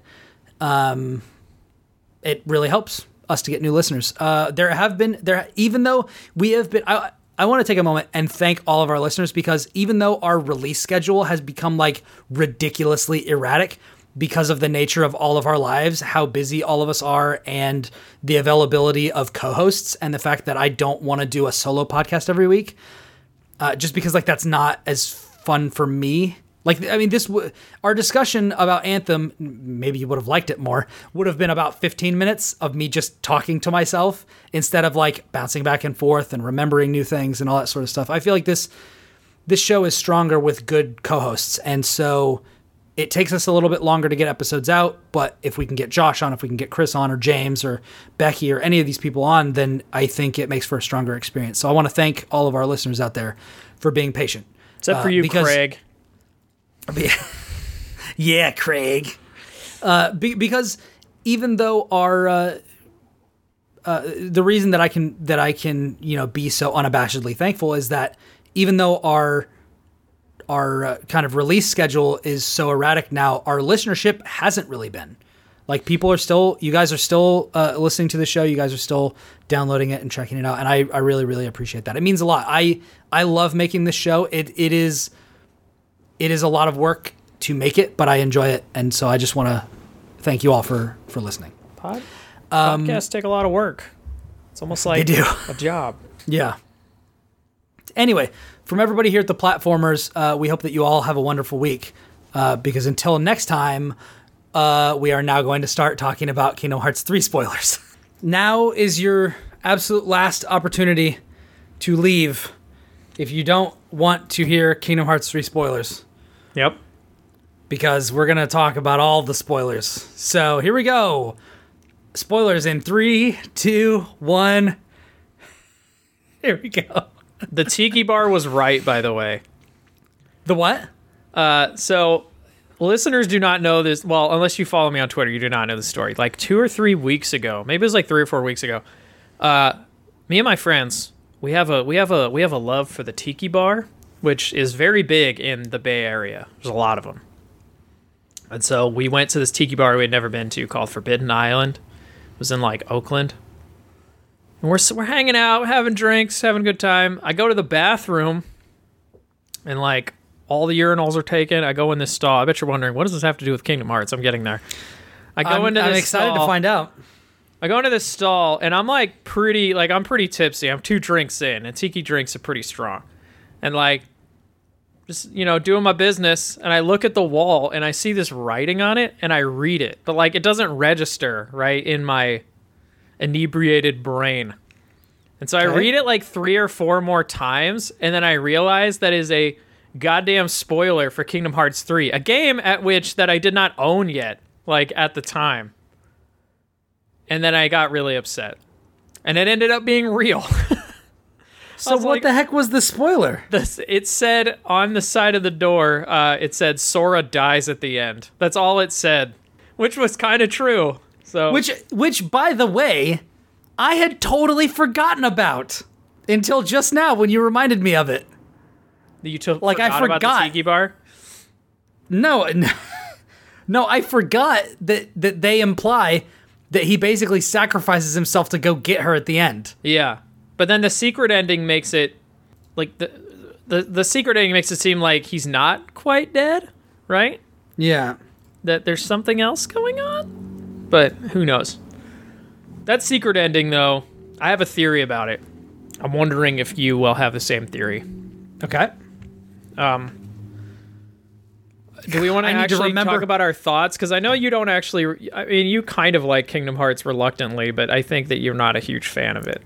I love or loved the parts of Kingdom Hearts that uh, remind me of uh, Final Fantasy. Like the combat, the combat was really good. Um, the was really good. Now it's just I I think that it, I, it definitely my my summary of thoughts for Kingdom Hearts are that it peaked at Kingdom Hearts 2 or Kingdom Hearts Birth by Sleep. Um and then I think I think this is just a lot like The Last Guardian and Final Fantasy 15 this does not justify the wait. Like which is just another another confirmation to me that like games that have been uh games that we've been I- waiting on for a really long time are not worth waiting for. Like Halo, like uh, Half Life Three, better never come out. Yeah. Like At this rate, like un- until uh, I have, I also have a theory about Half Life Three. Like every Half Life has done something really unique and has changed, like practically changed the industry. Like the first game, it was like storytelling in a first person perspective, right? And then the second game was very much like, um, what you could do in first person shooters and like how you could push the envelope with you know things like that. Three, it's like it can't just come out and be a first person shooter, right? yeah, And so I'm wondering, like, do they wait until like VR is uh, both prominent and like has been experimented on by lots of different studios that are making really awesome experiences, and now they can finally make something. You know what I mean? Um, yeah. I don't know, so we'll know. I mean, but we're not here to talk about Half Life Five. We're not, Half Life uh, freaking Three. So Yeah. What what what are your general your general takeaways I- of? Uh, I thought it was fine. Uh, I I also am I'm under the impression um, that this is a game series that I feel very strange about because on one hand I love it, like I love Final Fantasy, I love Disney, and it, this is also a series that I grew up with. Like I played Yeah. the the first one came out like right when I was starting high school, and wow. I am definitely older than you. yeah. well, it was 2004, right? Yeah. This this uh Let me look. no that's that's that's too late. It would have had to have been 2002 or 2003. 2002. Yeah. Yeah. Okay, I was 12 when Kingdom Hearts came out. The reason I know that is because it came out uh, right after I started college, or or it might not have come out when I started college, but like I was at college, I had my first job at Hollywood Video, and I walked over to the rack of the Game Crazy, and they had this dope cover of this PS2 game, and I was like, that looks awesome. Donald and Goofy suck. I'm gonna take these three badasses and play with them instead. Looking at Sora, Riku, and Kairi, I'm like, yeah, they're they're they're like, oh, you can have three people in your party and that sort of a thing. And it's like, all right, I'm gonna leave these Disney jokers in the dust and take these three awesome looking Final Fantasy Tetsuya Nomura designed characters and just wreck shop. Couldn't do that. No. Biggest bummer of that game Um, is that they stuck you with the two crappiest Disney characters ever to exist. That's that's not that's not true. There are far worse, but still. Yeah, I mean, like, there's all those racist Disney characters. Yes, yes, that's what I'm saying. Like, yeah, Um, Again, I, I love Final Fantasy. I love Disney, things I grew up with. So this game feels like it was made for me, you know? Yeah. Um, I know that it's bad. Like, Kingdom, okay, like, Kingdom Hearts has always kind of been bad. And I mean that in the best way possible. Like, you either you either absolutely adore it or you just kind of hate it. Like you just don't get it, right? And I feel like I'm one of those people that just knows that it's not great, but I I love it anyway, despite all its flaws, despite the really bad writing and the really poor acting and the like, I have yes. I have I have so many notes uh here that I, I I really I don't know how I can possibly get to all of them, but I really want to like just go through them at some point in after we're through like initial thoughts. But two of the of the three first things that I wrote uh, number two that I wrote was terrible writing. Number three that I wrote is repetitive dialogue, like Heart, heart, incredibly. darkness, heart. Yes, Um, and I have I have like it, uh, further on the list is like ninety percent of dialogue is some variation of the following: Sora, Donald, Goofy. Like everybody always says those three names. They always say it in that order, and they say it every time Yeah. that they see those people, even if they just saw them five minutes ago.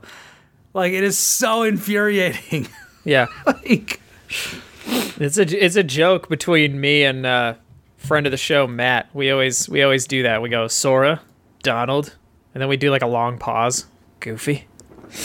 Uh, yeah. I, again, like you either you either like love it despite all its faults, or you just dig it.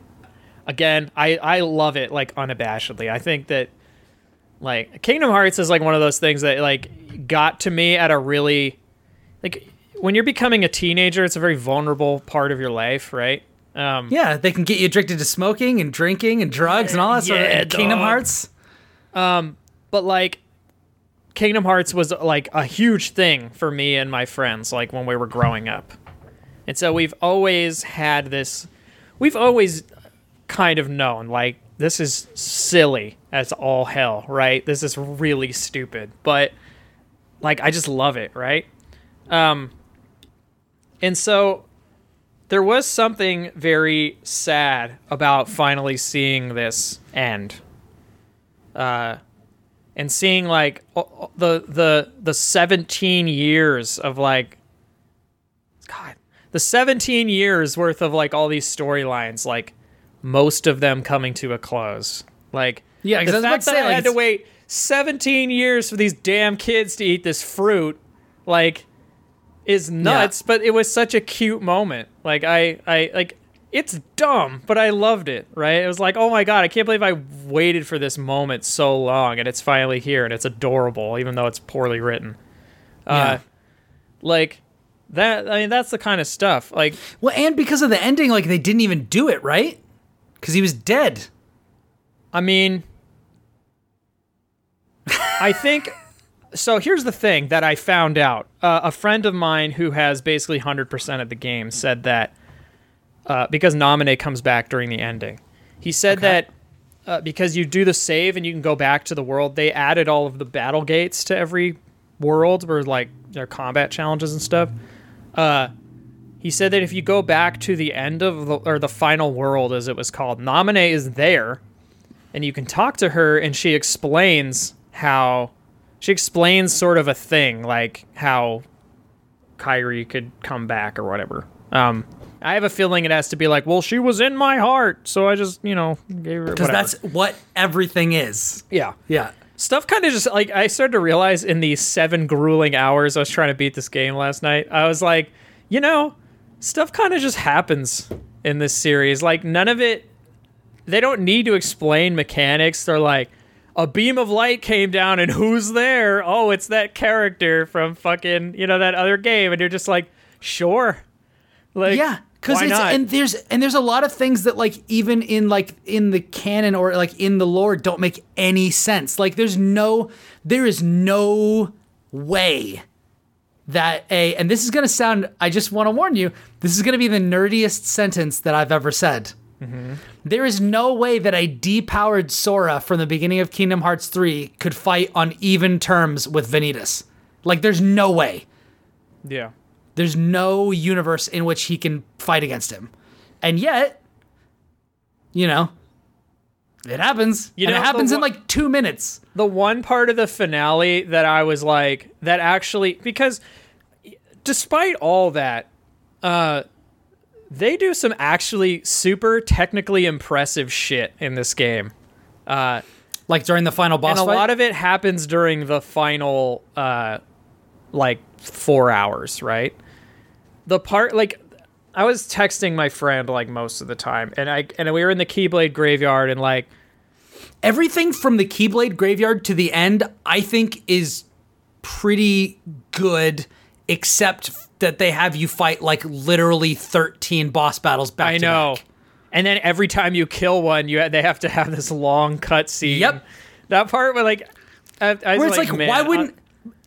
Marla- Marluxia is going to attack you while freaking Zexion is like fading away and yeah, uh, uh, uh. yeah. The part like a that, friggin' uh, soap again, opera. It's again, it's like you. I mean, it's it's anime is all hell. Like it, you know. but it's like it's like bad anime. It's not like good anime. Yeah, but sometimes It's all like, the bad, boring garbage from the trash anime. But people like trash anime the same reason true. people like Taco Bell, right? It's like- true. That's true. Sometimes you want a Scorsese movie. Sometimes you just want to eat Taco Bell. You know, like so yeah, sometimes sometimes you want the freaking the you know to watch freaking Gurren Lagann, and other times you want to watch freaking Attack on Titan. I get it. Yeah. So like, uh, but the, there are some like when the when the big heartless like hurricane showed up. That's fucking cool. Like, I, it's I- cool, but let me tell you, that freaking health bar was about 72 sizes too big. like but like that fight was ugh. I mean, it wasn't even really a fight. No, not the like little tiny tornado. I'm talking about the giant like my. Oh, you're talking about the cutscene. Yeah. Okay. no, I'm talking about the actual I thought you were talking about the actual fight. No, because you with it. fight a bunch of those, but like the the the the giant like hurricane, freaking hurricane, Heartless, yes, I yes. was texting my friend. I think I I think I literally texted him. I said, "Yo, this." uh I said, "Yo, this." um Heartless tornado is like fucking dope or something. I don't remember what I said. I was like, it's metal Yeah. as shit. What did I say to him? when But, you um, get like the billions of freaking keyblades and that sort like that those moments are like legitimately insane. Yeah.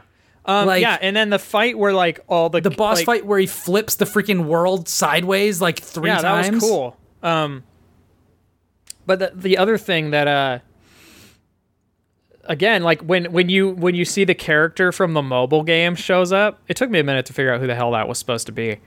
Uh, Yeah, I never I never played that. So I was like, okay, I know I, I played it for like a good thirty minutes, and it's fine. Uh, I have played all but two of the games. Yeah. Three if you count Final Chapter Prologue. So- I didn't play the mobile game, I didn't play Dream Drop Distance, and I didn't play Dream Drop uh, Distance Final Final Chapter Prologue. is like good and very bad at the same time. Like Kingdom Hearts fans do not like it.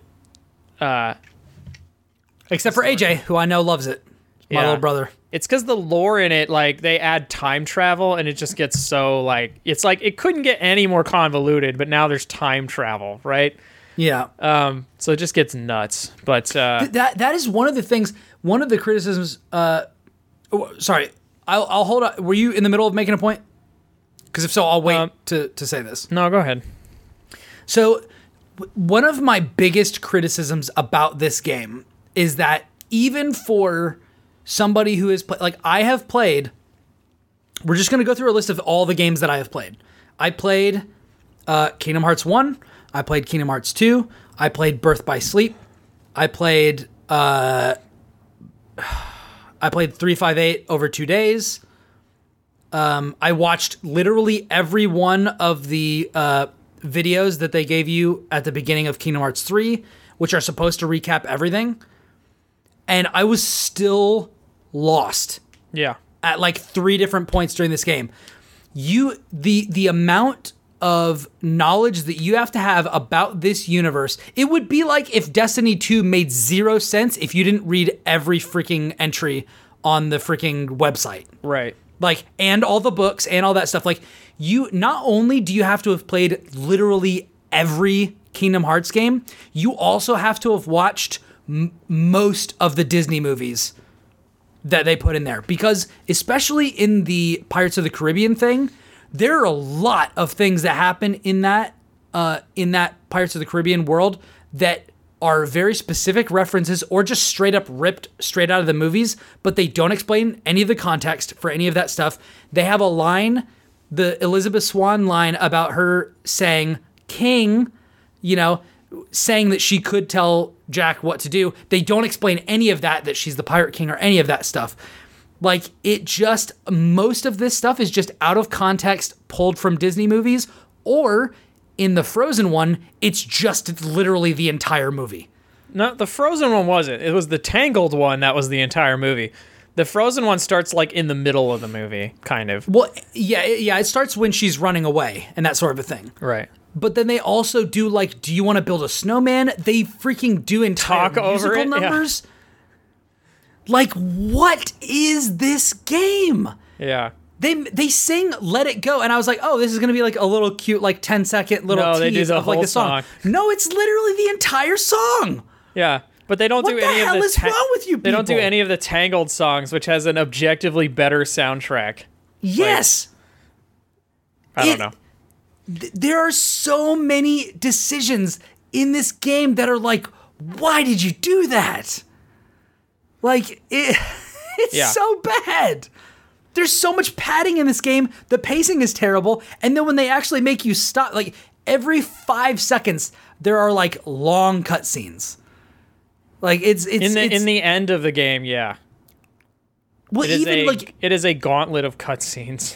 in the yeah, and, and you you asked me like when I when I was like wait till you get to the end of the game, and you were like, wait, is there like some Metal Gear Solid Four thing? And it's like, well, there's kind of like five of those. like they're not as long as the Metal uh, you know Metal Gear Solid Metal Gear Yeah. Solid Four ending, but they're like little miniature versions. Yeah, they don't drop like a like a you know fellowship extended edition on you, but still, No. like it's still like. but you get a long. lot of like it's like a lot of five minute, three minute things, and they freaking add up. Yeah. Um, going back to like the end of the game stuff, like the tornado when you when you actually do see the character from the mobile game, like I actually really enjoyed the implication of like all those keyblade because the mobile game is an MMO. Like you you play it and there's other people. Like you it's like you are one among many keyblade masters. It's like the, be- the sort of the beginning of this universe. Like when you see the flashbacks. Which to me feels like it so cheapens what it means to be a Keyblade master. Like I mean, I know that that was implied with the Keyblade graveyard, but like, there we're, we're, at the end of the game, it has become such a ridiculous throwaway thing. You're literally throwing hundreds and thousands of Keyblades I thought that was cool at, though. at Like, something. I think mechanically it was cool. I think what it does to the it's like it's cheapening something while attempting to capitalize on something. It's like here are the names of all those who have gone before you. Yeah. But in reality, it's just like freaking Cyber Jimbo 999's Keyblades But that was a flying cool in. touch. I don't know. I thought that was some like Nier: Automata shit. Like that was cool. Like I, like I, I, I was into that idea that like oh Yeah. all these people playing the mobile game are now helping me beat the game. You know, kind of. I Yeah. was like, this is awesome. It's it's it's the fact that you have to do like eight moments like that, like in the end. You know what I mean? It's like Yeah. you spinning all those keyblades into the final thing could have been the end of the game, but Yeah. it wasn't. It was like, But it wasn't. Then after that, you had to fight like 15 boss battles. Like, yeah, what and, and, and it's like like like what i said before like once you get to the keyblade graveyard i think legitimately most of what you do mechanically until the end of the game eh, mechanically focus on that most of what you do from a gameplay perspective from the start of the gra- keyblade graveyard to the end is pretty awesome yeah. However, the game also forces you to do like th- to do three mandatory mini games in the freaking Winnie the Pooh world, which you think is going to be a Winnie the Pooh those world are like optional. all the other games. No, you have to do them. No, you can skip it. If you don't do them, you can't leave, right? No, you just leave. You just walk away. I Damn did them because I'm trying to 100% the game right now.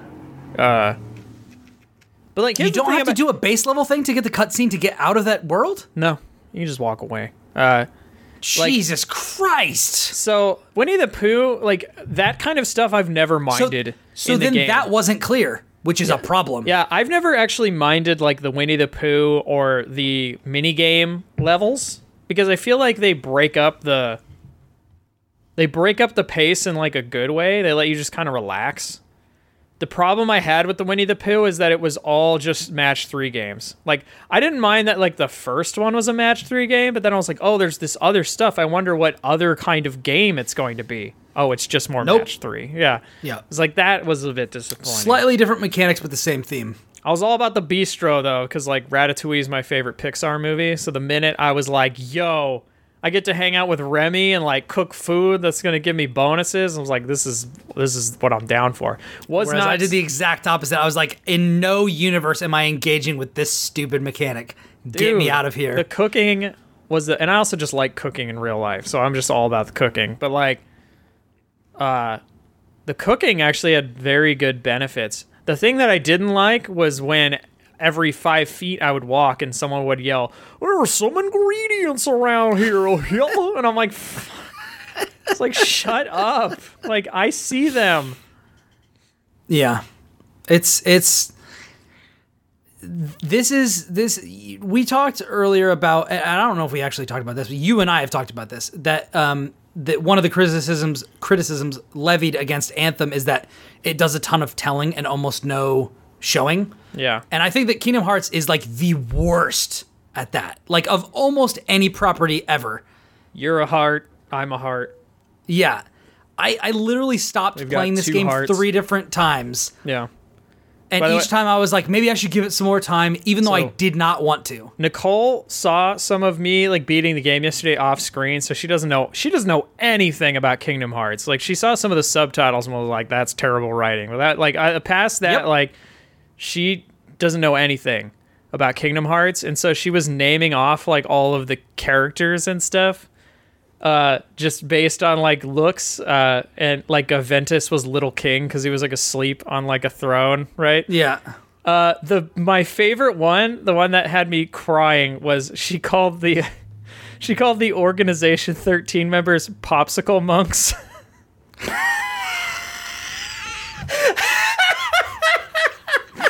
I was like, that is the best. Oh my god! I didn't, Writing even wanna- I that- didn't even tell her what they were really called. I was like, that's better. Like, Yep. yeah.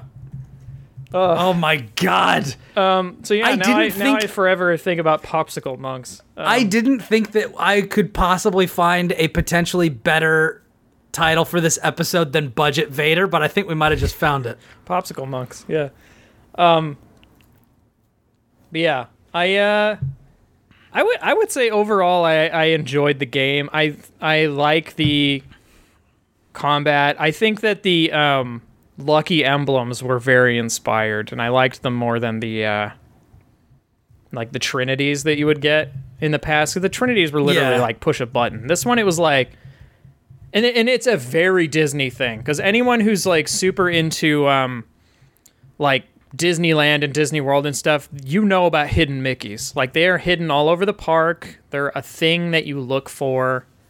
You know, like they they literally sell like books that have check boxes so that you can like literally go around the park and be like, "Oh, there it is," and like check it off, right? Hidden Mickeys are a very Disney thing. And so like when they changed it to that, I thought that was really cool because some of them are really obvious, and then other ones are like three disco balls line up and it's a Mickey head, right? And it's like that's Yeah. awesome. I l- I loved that. I thought that was really cool. also, do, do you know the mechanics of the hidden ending? Because they no, because I just that. watched it on YouTube. Yeah, so so did I. The funny thing about that is, um, so the hidden Mickeys are all over the place. There are ninety of them. I don't know if you knew that. I have like fifty of them right now. So, if you want to unlock the hidden ending, it is dependent on two things. It is dependent on how many of the hidden Mickeys you have found and what difficulty you're playing on. And the harder the difficulty you're playing on, the fewer of them you need. Right. If you're playing it on easy, you have to find every hidden Mickey to see the hidden ending in game. If you're playing on medium, you have to find like 50. If you ha- if you're playing it on hard or proud mode or whatever, uh, you only have to find 30. yeah. Which Can I is say like that I've always really interesting. What Uh, unlocking hidden endings? Yeah. I, Yeah. I I've always kind of hated You got to beat The Halo only- One Legendary to see the Yeah. real ending. The only the only um, one that I give an exception to is in my favorite game of all time, Eternal Darkness: Sanity's Requiem, because there's an actual. The hidden ending itself has a lore reason for the reason you play it three times in a row, and I don't want to spoil it because the twist is fucking awesome. I think it's legitimately one of the coolest twists in video games ever, and I refuse to spoil it. Do I need to play this game? dude eternal darkness is like a, a true Is it is it only uh, GameCube or whatever? only on gamecube it's never been re-released it's never been anything it's only on gamecube so Can you play it on like a Dolphin emulator or whatever? yeah Okay. in I might do 4k and all that yeah Yeah. uh, i think it's I, it, it is still my favorite game of all time and it has one of the coolest secret endings ever and that's like probably the only the only pass to a secret The ending only I'd ever exception? give. yeah because it's because there's an actual lore reason built into like the game mechanics for you playing it three times and it sounds Hmm. weird like what the hell could it possibly be but again i'm, I'm just not going to say it because it's super cool um, Cool. but I've always hated that, and I'm glad that I can just look it up on YouTube. And I have a theory about the secret Yeah. ending, but I want to hear what you think it is. Oh, the secret ending? Yeah, I mean, I freaking beat this game like right after it came out. I need to freaking remember. What it even is. It was I them need to waking it up, on the on the streets and it was all rainy. Oh, oh, oh! It's super obvious. It's super obvious. Yeah. It's uh, yeah, it's the Reaper game from The World Ends with You. yeah, but I no, I thought it was the Verum Rex thing. Nah. He wakes up in freaking Shibuya on that crosswalk, which is the which is the beginning of The World Ends with You, which is another Square Enix game. Which and and it basically it uh, the idea of that whole game is you've died. Now you have to play the Reaper's game, and whoever wins gets to go back to life. I didn't. I never finished it, but uh, yeah. Okay, well then if that's what that is because well cuz the one character looked like the character from the Sure. Verum Yeah. Gang. So what I, this But is what I, thought. Actually, hold up. Let me, let- I'll let you talk about this. Let me look this up because it might have been straight up a character from The World Ends with You. Um, but I'll well, go ahead the, and uh, the World Ends with You characters were in Dream Drop Distance.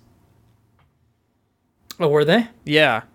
So like that's the thing. I'm like is this really the world ends with you? Like Have other people said that, or is it just me who said I that? don't know. I, I I I haven't talked to anyone about it. Okay. So I beat it last night at two in the morning. So like I don't I don't uh I know that they are they are releasing DLC for the game too. There's apparently a free DLC pack and paid DLC pack. Um and it's supposed to come out at the end of the year. Uh, and it says the free content will be will offer additional battle gates, post game challenges, and character customization options. Uh, game features. Um, but they're saying that like the paid DLC will probably have more story content and might elaborate more on the two endings we see. Yeah, I don't know. I don't know. It it looks like it looks like he wakes up in Shibuya on that crosswalk where the main character from from uh from The World Ends with You wakes up. But in The World Ends with You, when he wakes up, he's surrounded by people. So, I don't know. Maybe it's not. All right, That's, that's so the way I interpreted it. the, this is what not. I think, right? The secret ending has a name. Yeah. It's called yeah, Yozora, yeah. Which is the name that Rex calls Sora when he arrives because he thinks he's from the like Final Fantasy weird thing that's in the Toy Story universe, right? Which is crazy because it's not just Final Fantasy, because that's a thing that they could do that they have done, but it's not what this is. Also, and it let me is ask the you one okay. question. Here's the thing: like I'm seeing a character from the Verum Rex thing. It's that guy. It's the same guy. It's the guy. It's the guy with heterochromia. The guy with the yes, who has the red eye and the blue eye, who's on the rooftop. He's the character Okay. in the Verum Rex thing. So Okay. this is my theory about what all this means, right? I I have a little bit of a theory about why Kingdom Hearts 3 took so long and why there are so many spin-offs and why a lot of this doesn't make any sense, right? Oh my God! Is this like? Are we getting into Infowars territory? No, maybe. But uh, the black helicopters, they came. Uh They're turning the freaking frogs gay, dude. Yeah, they are. So, my theory is that Square was making these games. Kingdom Hearts games sell. Nomura was on Final Fantasy 15 for like 10 years. And I think during that time when they didn't really want to make KH3, I think they were probably pumping out these spin-offs so that they could keep Disney on board, right? I think they are possibly going to lose the Disney license but they don't want to lose Kingdom Hearts because Kingdom Hearts sells, right? People love it. I love it.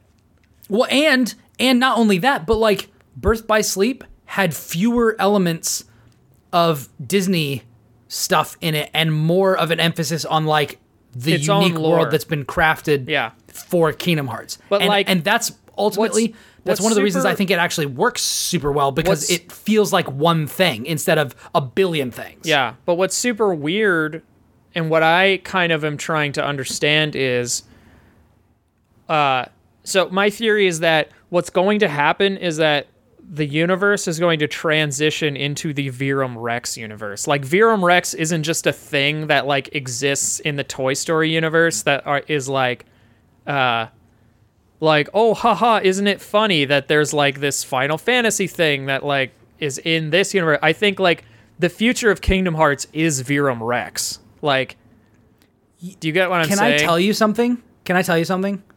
you can tell me anything, with, Brian. with that with that with that theory you have just made me unbelievably happy because i literally have a line here in the notes in all caps that says how is the in-game trailer for rex whatever better than the entirety of kingdom hearts 3 For Rex whatever.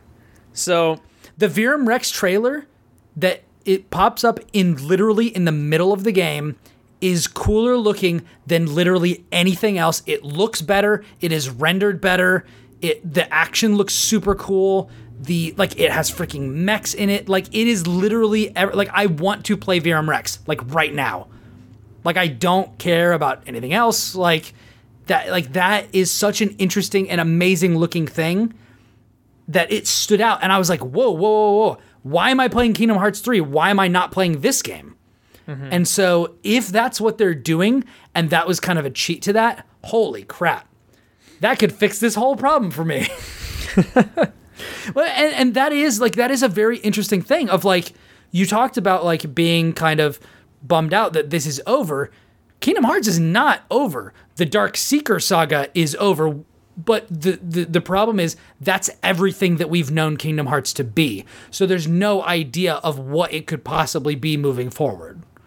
Um, one would imagine, oh, it's gonna be Disney and Final Fantasy stuff type stuff again.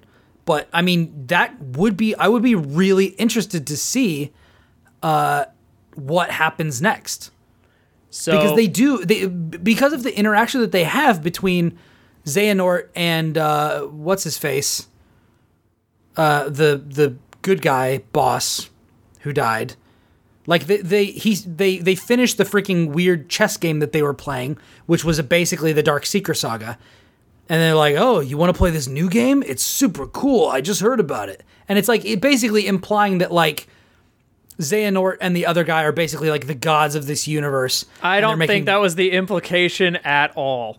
I I, think mean- it was a fun little poetic uh, thing that I actually really enjoyed. I love like weird little framing devices. Like the game literally starts with them doing that and then it ends with them kind of remembering like, you know, their friends and like all this shit. But like So you think it was just them remembering you because it is definitely like it is like kind of like I a think it's just camera a. I think it's just a poetic framing device. I don't think they were implying that like the chess pieces and stuff like we're controlling the game because they're like they're in the game. Like that wouldn't make any sense. You know they what I mean? They are they are, but at the same Do you get what I'm saying? They are they are, and I get I get what you're saying. Yeah. If that's the case, it is definitely a very now and obviously I wouldn't put this past Kingdom Hearts Also- because most of what it does is this, but it, it is a very cheat to camera kind of wink moment.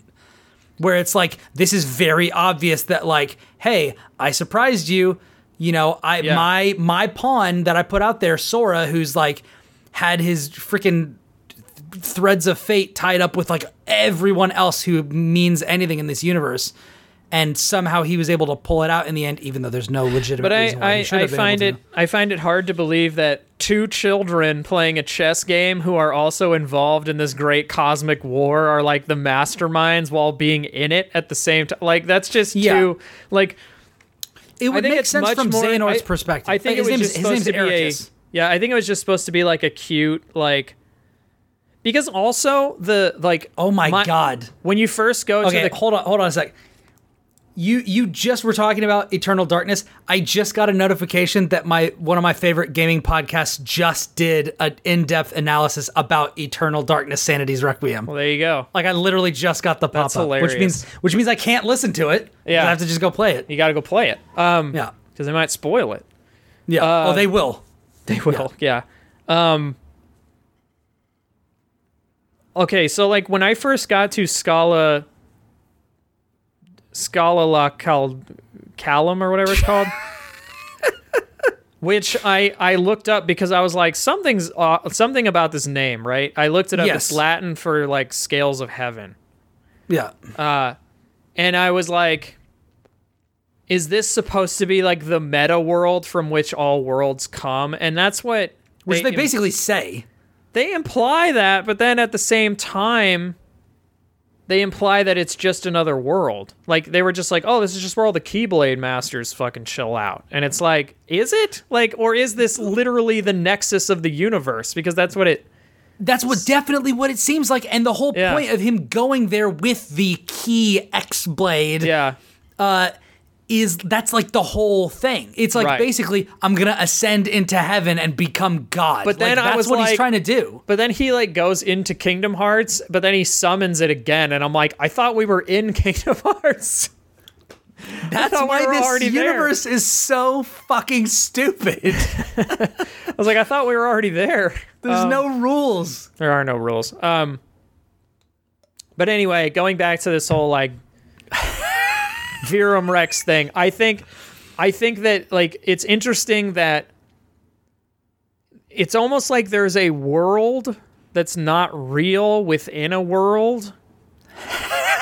Right? So then I'm like, what is the implication here? Is it that the is it that the scales of heaven are actually the nexus, and then below that are all the Disney worlds, and then below that is a whole set of other worlds? Do you know what I mean? Like, Like the, it- like the darkness worlds where where uh, where Aqua was hidden or whatever. no, I am saying like Because there is the freaking void. because also. the way that they've previously i'm getting super like uh, meta with this all right Yeah. so like the way that they've implied this universe previously like in the first kingdom hearts game was that it's just worlds right it's just like you have a you have a blank sheet and you throw a bunch of marbles on it like tons of worlds like all of them different right and they're all connected through the back doors, which are just weird passageways. Yeah. Which now in Kingdom Hearts 3, they have actually said you are traveling along your like heartstrings to connections with other people, which doesn't make any sense because how could he have connections with other people without meeting them? Yeah. Like, but whatever. i think the idea was like once you meet Which, them which is like because the, the whole point in the in the in like the first game is like hearts are like here's the there's the thing. Hearts are like implied in the kingdom hearts universe to like basically be a soul.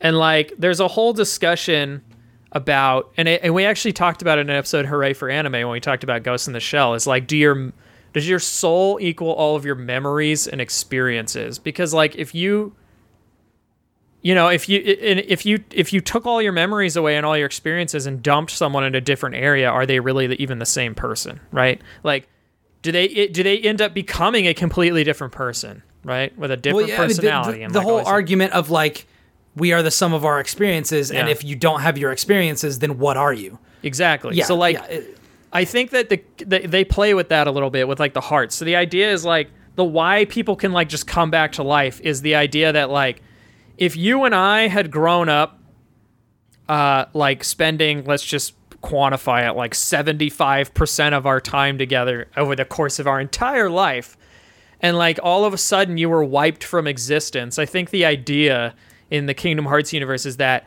like so much of your memories and who you were is tied up like in mine and in my like soul that I could like will you back to life, right?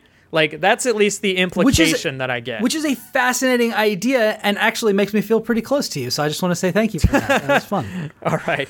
Uh, so like, what I'm thinking of is previously they'd just been like, yeah, there's all these, there's all these worlds, and they and they constantly talk about like they all share the same like sky, right? So like you can imagine that like space time is the sky or something, right?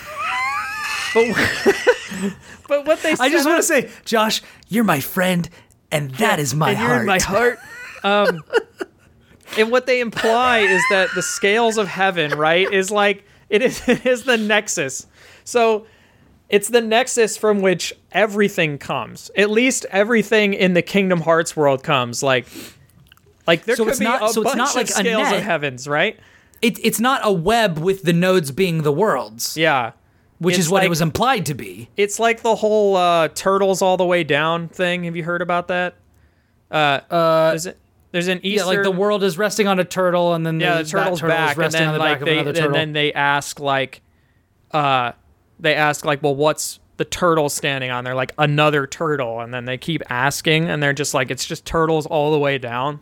You know, like it never ends. Like so, turtles all the way down is like a saying I I use a lot. So they they're implying this turtles all the way down thing with Kingdom Hearts, but they're implying at least in Kingdom Hearts 3 that like the scales of heaven is like they say the nexus, at least the nexus of everything in the Kingdom Hearts universe.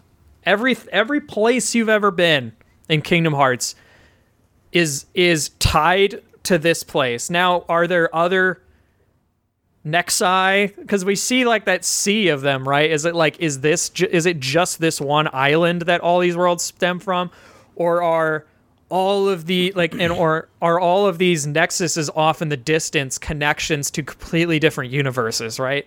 Like that's sort of the question they leave open. But then I'm like, okay, we know that there's a world. We know that Verum Rex sort of exists inside of a world. Like it's a world you that go in exists it. in a world. Yeah, you you go in it. So like like does that mean that there's the the the it's hard to sit, like describe all this without like it's freaking body nested language. realities, is what it is. So yeah, so yeah, so it's like there's the there's this Callum, you know, whatever, the scales of heaven, and then under that is all the Kingdom Hearts stuff. And I think what they're trying to imply is below that is a completely other universe that stems from the Kingdom Hearts universe where the Verum Rex universe exists. And I th- this is what I think that the secret movie is trying to imply is that if we do get another Kingdom Hearts or like when Kingdom Hearts comes back, all of the Disney stuff will still exist in this universe, but we'll never see it again. I think we're moving down into the Verum Rex universe and anything that exists alongside it. And I think what Square is going to try and do is stay as far away from the Disney stuff as possible, not because they don't want to, but because they probably can't. Like they literally cannot do it anymore. I mean, they might still be able to because like there's that there's that other thing after the credits with Maleficent and uh, Pete where they see the box, right? yeah. Which what's in the box? Like, Well, no, we and the- yeah, and there's that whole thing of of where it's like, oh, this character was actually this other guy this whole time, and it's like Yeah. there's a lot of weird yeah. stuff. So that's my thing. I'm like, I'm like, are they getting away from the Disney stuff or aren't they? Because this whole that whole plot line never got sewn up. But then they're implying that the universe, Kingdom Hearts universe, is about to close itself off completely from Final Fantasy and Disney and basically become its own unique thing, which I think is incredibly exciting if that's what it is. To me too. Uh, yeah. Because honestly, even as someone who loves Final Fantasy and loves Disney, like I like the I enjoy Kingdom Hearts for what it does, like on its own, right? Just yeah, I, I I don't think that Kingdom trying to mash those two things together makes either of them stronger. like the tuna sandwich pancake we talked about earlier. Yeah. Yeah. Like, I, I- I think that yeah, Kingdom Hearts when it's doing its own thing with your Twilight towns and your Traverse towns and your World That Never Was. Like I think World That Never Was and Twilight Town are cooler than anything they do on any of the Disney worlds. I I man, I wanted to spend so much time in Twilight Town. Like I love the music. I loved like the cartoons and like the bistro. I'm like, I want to live here. Like this is Yeah. where I want to exist. yeah. like this is a cool place. And yeah, all the like darkness worlds and the beaches and like Destiny Islands and stuff. It's like I love all that stuff. Yeah. And like Destiny Islands, the freaking the the void, like the, a- the world of the darkness. Yeah, every and the, time the I'm in a- Keyblade graveyard. Yeah, and every time I'm in a Disney world, I'm just like, all right, let's get through the plot of this movie. But then every time you get to like, you know, the world that never was or something, or Hollow Bastion. or Hollow Bastion, you're always like, okay, now we're gonna see like some cool lore crap. You know, like that's the kind of stuff I want. So like, when freaking an Organization 13 member shows up, it's just like, all right, what's happening? yeah. Although it's like where there, there was like two Organization 13s, and then Oh God, yes. know. Which I is like- that is that is the dumbest thing that Yeah. this did. Where it's like, okay, so there was a fake one, but that fake one was really so we could set up the real one, and it's like, no, org- the original Organization 13 was cool as hell. Like, Yeah, well, I think that, yeah, they were like like the implication was that one of them was literally just Xehanort had been so in Birth by Sleep they set up this whole time travel. You know, it's funny. The more we talk about it, the more it's starting to make sense to me. Uh, uh, it's like I just had to talk through my thoughts and feelings. Um, Yeah. I think the idea was that Your heart. You had to talk through your, heart. I had to talk to my heart. Uh, in in Birth by Sleep, um, or not Birth by Sleep, in uh, Dream Drop Distance, they they introduced time travel, and the idea was that Xehanort has been going back in time and finding either younger versions of himself or empty vessels to like put parts of his soul into. So they're like So he's doing a freaking. He's uh, doing the Voldemort. Horcrux thing, like from Harry Potter, where you like split your soul into multiple pieces and then you can hide it, like a lich, right? Yeah. So the idea was that arguably, literally the coolest thing in fantasy. yeah, The lich. the lich liches are pretty dope. Uh, I would definitely become one. For sure. Yeah, well, then you'd be ugly and never die. But hey, You'd But I'd have so much time to read my books. Yeah. the books that you have chained around your like ethereal form. yeah. um anyway like uh like the idea was that one of the organization 13s were all vessels for xehanort's souls. So like all of the people that had the white hair and the yellow eyes right?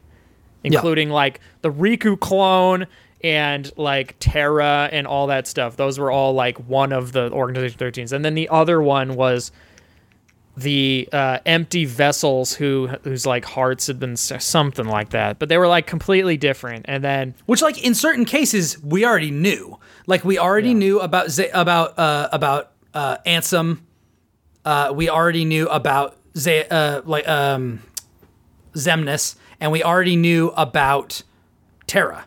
Like, Yeah. if you've played the other games, like you know, you know that like okay, Terra's been possessed by Xehanort. That's why he turned into. You know, his heartless turned into Ansem and like all this sort of stuff. Like that's we already knew that, but it's like, okay, let's take this wide. Anybody who has ever done this sort of thing isn't isn't like darkness-ified. It's Xehanort possessing them. You know. Like Riku in the first game and like all this other stuff. but anyway uh Sorry. there's just so much going on in it that i'm just like what are they trying to imply and like i don't know. I think maybe he like Uh, you- knows the answer but he's just not saying but either that or we are giving them far, too, much, credit, credit, yeah. which is like the thing that I think that I kind of like in it's like the whole thing of like oh god. But it- it's like the whole thing of like do you believe in Santa Claus? Oh I don't believe well well I, I want to yeah I want to like if you're a kid and you're like yeah yeah I believe in Santa Claus but like deep down you're like mm, yeah no probably not though. Yeah you know that's like that's that's the situation that i'm in. It's like it's like yes yes yes i want there to be this awesome overarching thing where like I- we abandon the the disney things and we focus on what makes kingdom hearts like its own thing. I want that to be real but i'm just like man i i think that might be giving them too much credit. Here's here's the thing like if my theory about the final fantasy 15 thing and like making all these spin-offs because they needed to keep disney around right? Yeah. My theory is that that's why the universe got so overblown. Because when you play kingdom hearts 1 it's super simple. Like yeah. the plot line is very simple. There is one twist which is that which is that sora becomes a heartless and then the magical thing is that he comes back yeah through the power of love, basically. But it's like very, it's pretty straightforward. yeah Like Riku goes dark, Sora sacrifices himself to save Kairi. That's kinda it. You find out Yeah. that some some weird dark wizard was trying to capture princesses to to find this elusive magical force or whatever, and that's Yeah. kind of it. yeah like the disney princesses were the guardians of light or whatever Yeah, yeah, yeah um And then like, oh well, then then that that light went to other people, and it's like, okay, well, Well, yeah, there's more. They, they keep adding Disney princesses, man. Like you know. yeah, Um. So like, and and then uh, like two, it got a little more like, you know, out of hand, but it wasn't. I don't think it was that bad. Like it, it was. It, it was still- basically just like okay, now we in, in addition to having Heartless, we have nobodies, and we have an organization that is made up of nobodies with I think a pretty Yeah. reasonable motivation. Like, I, like and, I, and the nobody thing actually makes sense because if you are talking about like uh you know your memories and everything are wiped clean because your soul got taken out or your heart got taken out then what are you right it's like yeah, you're nobody and you're a shell. You're a shell of your former self, And and, then you that- want, uh, yeah. yeah and then that actual like heart goes on to do something else. But like i, I think that's a cool idea. It's as as like weird and abstract as it is. But then it's like And they do you- cool stuff with that, like is- the Ansem Xemnas thing and all that yes sort it of is once you get into the spin-offs once you get into birth by sleep once you get into chain of memories and like all these things that's Oh, I it- forgot about Chain of Memories. I played that one too. Yeah. yeah you once you get into all that it gets way out of hand and i think kingdom hearts 3 couldn't be anything but what it is like it needed to wrap up all these things so that we never had to talk about them again like Yeah. By the way- to- yeah The freaking Castle Oblivion twist was so cool. the what The the when when when you find out that Castle Oblivion was actually the place that Ventus was hidden. oh yeah So like I- there's a reason that they went there, but there was no way for them to get him because Aqua's the only one who knew how to get him. she locked it Yeah, like I don't know whether they cheated to that in like Dream Drop Distance or something, but like I did not see that coming. So when they showed up at Castle Oblivion and then she like unlocked I it and think- reversed the whole thing, I was like, oh snap! I think there was a whole thing about in Birth by Sleep, like leaving him there. I think. Was there? I think so. But I played that back when PSP the was a ending of yeah, because the ending of like Birth by Sleep uh, has Vanitas like cutting out Ventus's heart or whatever, so he's heartless. But then it's like his Oh my heart God, got I haven't played that- somehow. I don't remember. Yeah, I haven't Yeah. played that game in so long. But yeah, I played that when it came out, which Yeah. is a very long time ago. Did you do the uh, the uh, one XP mod trick? Do you remember that? They in Birth by Sleep they had an because they had like abilities you would attach to your gear or whatever. They had one that was every time you took a footstep you got an experience point. and Oh. so I would literally turn that on, and then I would plug in my PSP and I would jam a pencil in the stick. You could so you could go to uh, Olympus so you did Coliseum. the so you did the Final Fantasy twelve uh, Gambit thing, where you just like left the it. which Final Fantasy? Final Fantasy 12, there was a situation where you could have so there was there was a this is like really deep cut on Final Fantasy 12. There is the, the gambit system can make it so that your um it's like the coolest thing about Final Fantasy 12 and I wish they would incorporate it into other games. But the gambit system would give your characters rules for how they would engage in automatically uh, initiating combat and stuff. There's a section in there where you would find like a necromancer or something who would keep summoning these really weak skeletons. What you could do is you could set it up so that your characters would heal themselves, revive themselves, like basically set somebody who's like, all right, revive anybody who is dead, heal anybody under half health, uh, attack anyone below this amount of health, and then that's it. So you set the threshold, the health threshold for lower than what the necromancer has, but higher than what the skeletons had, so that your characters would never attack the summoner, but would constantly attack the things that he summoned. And then you just made it so they automatically healed each other constantly and raised each other if anybody died. And then you just leave it overnight, and your your party would grind all on their own against these tiny skeletons and then you basically wake up the next morning and your team is like gone from level 5 or 7 to like 60 or something and then you just breeze through the rest of the game. Yeah, so kind of. But what you would do is you would put that mod on. You got a you got an experience point for every step you took. Then you could plug in your PSP. Uh, and then there was a specific area. I remember figuring it out because I found out I could just run in a circle in the opening area of Olympus Coliseum, and you'd never hit a wall. They're hmm. actually really smart because most of the areas in the game you can't do that, but you could like barely do hmm. it in the opening area of Olympus Coliseum. And so you could put your thumbstick at like this really specific angle and you would basically run in a circle like forever. Forever.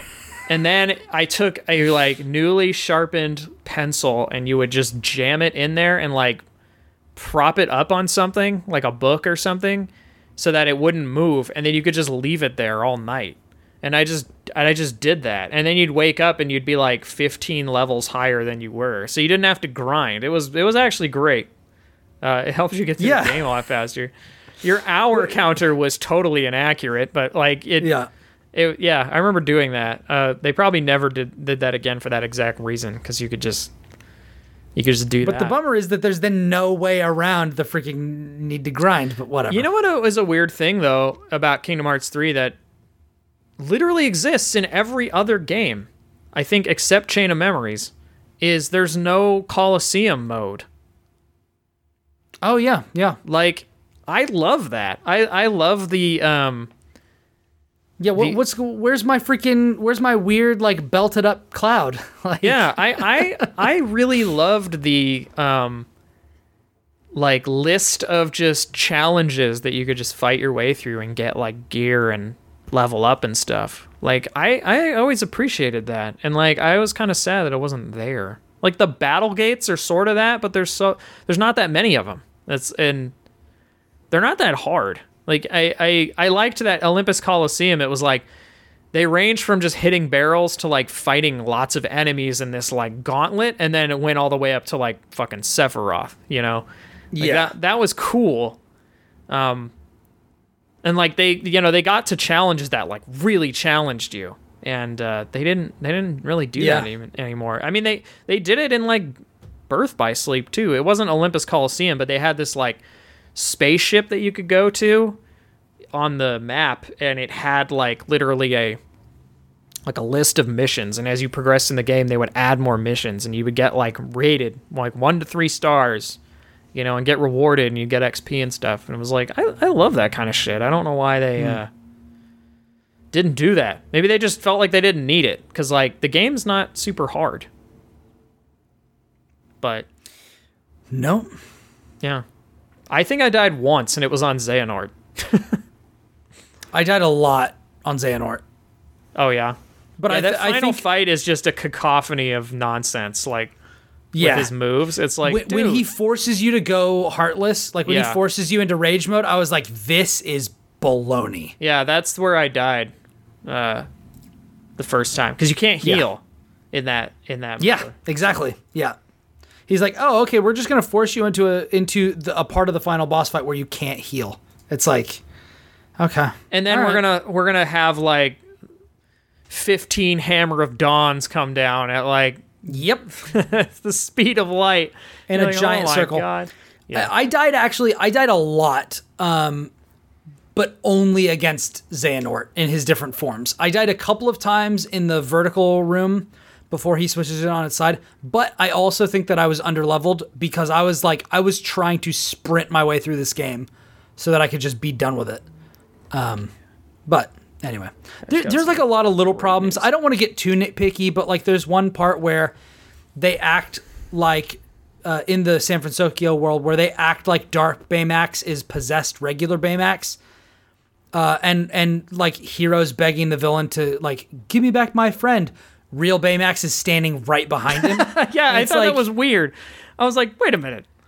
like there was definitely a version of this story where like it was a possessed version instead of just one that was made out of machine but like it, there are a lot of like little problems like that like it, it's really it's really obnoxious and another san francisco issue like in san francisco it really highlighted the problem of like in combat not being able to look at your map because like a lot of times i'd be in combat and i'd be like i have no idea what direction i'm supposed to go in because there's like no signposting um, there's there's a lot of there's a lot of stuff. Also, the the Kupo coins system, which is like an interesting way to give you like a continue. I really Oh, the- wish I never bought one ever. neither did I, but I wish they would have asked me uh, if I wanted to use it before it used it, because a, a, Oh, is it like several the times. in Zelda?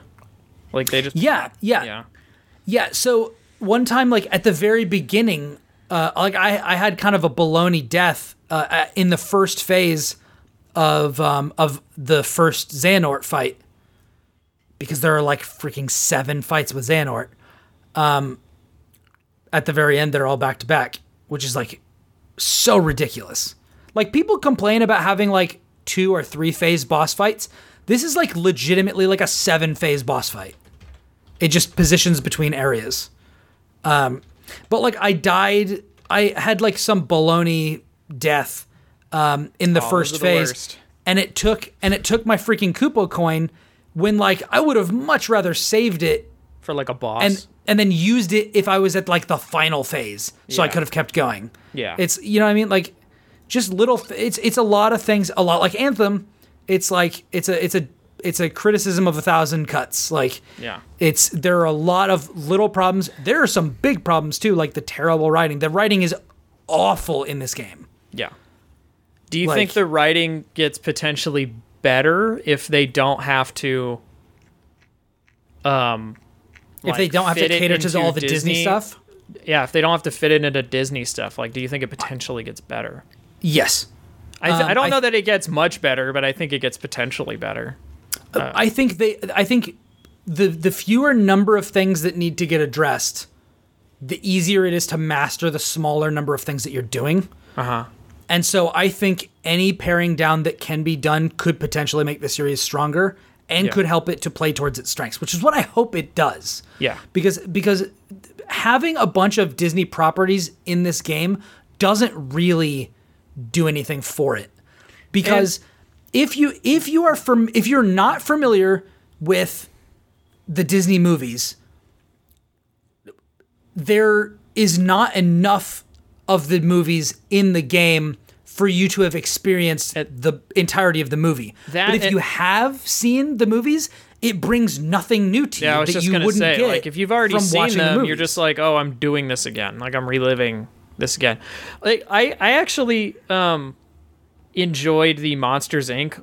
level because it kind of was like a sequel. It was like, oh, Yeah. this is after the movie, and that was like, oh, Yeah. that's cool. Like I, I like, and the same for Toy Story. stuff. Yeah, Toy Story. It was like we're in this universe, but we're telling a completely unique story in it, which Like, is what I wish they would have done with Yeah. all of them. But then with the with many of the other uh, worlds, it Yeah. was just rehashing stuff from Like, the movies. I and in the Pirates one, it is strictly a retelling of the third movie. And Yeah. it's like, why did you do that? And also, 300 crabs? Oh yeah, like, the crabs thing. I was like, you really making me do this? Yeah, like Um, I uh, I did not like the pirates level, um, but I the ship combat wasn't terrible. the ship but combat wasn't actually bad. It was pretty good. Um, but uh, It was like a light version of uh, of uh, Yeah.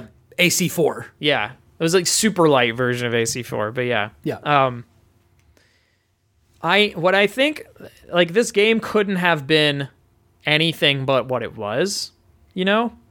So like I understand a lot of criticisms of it, but I think just based on like where Kingdom Hearts has been in the last Jesus Christ, almost 20 years of its existence, right? Uh, yeah. This game couldn't really have been anything else.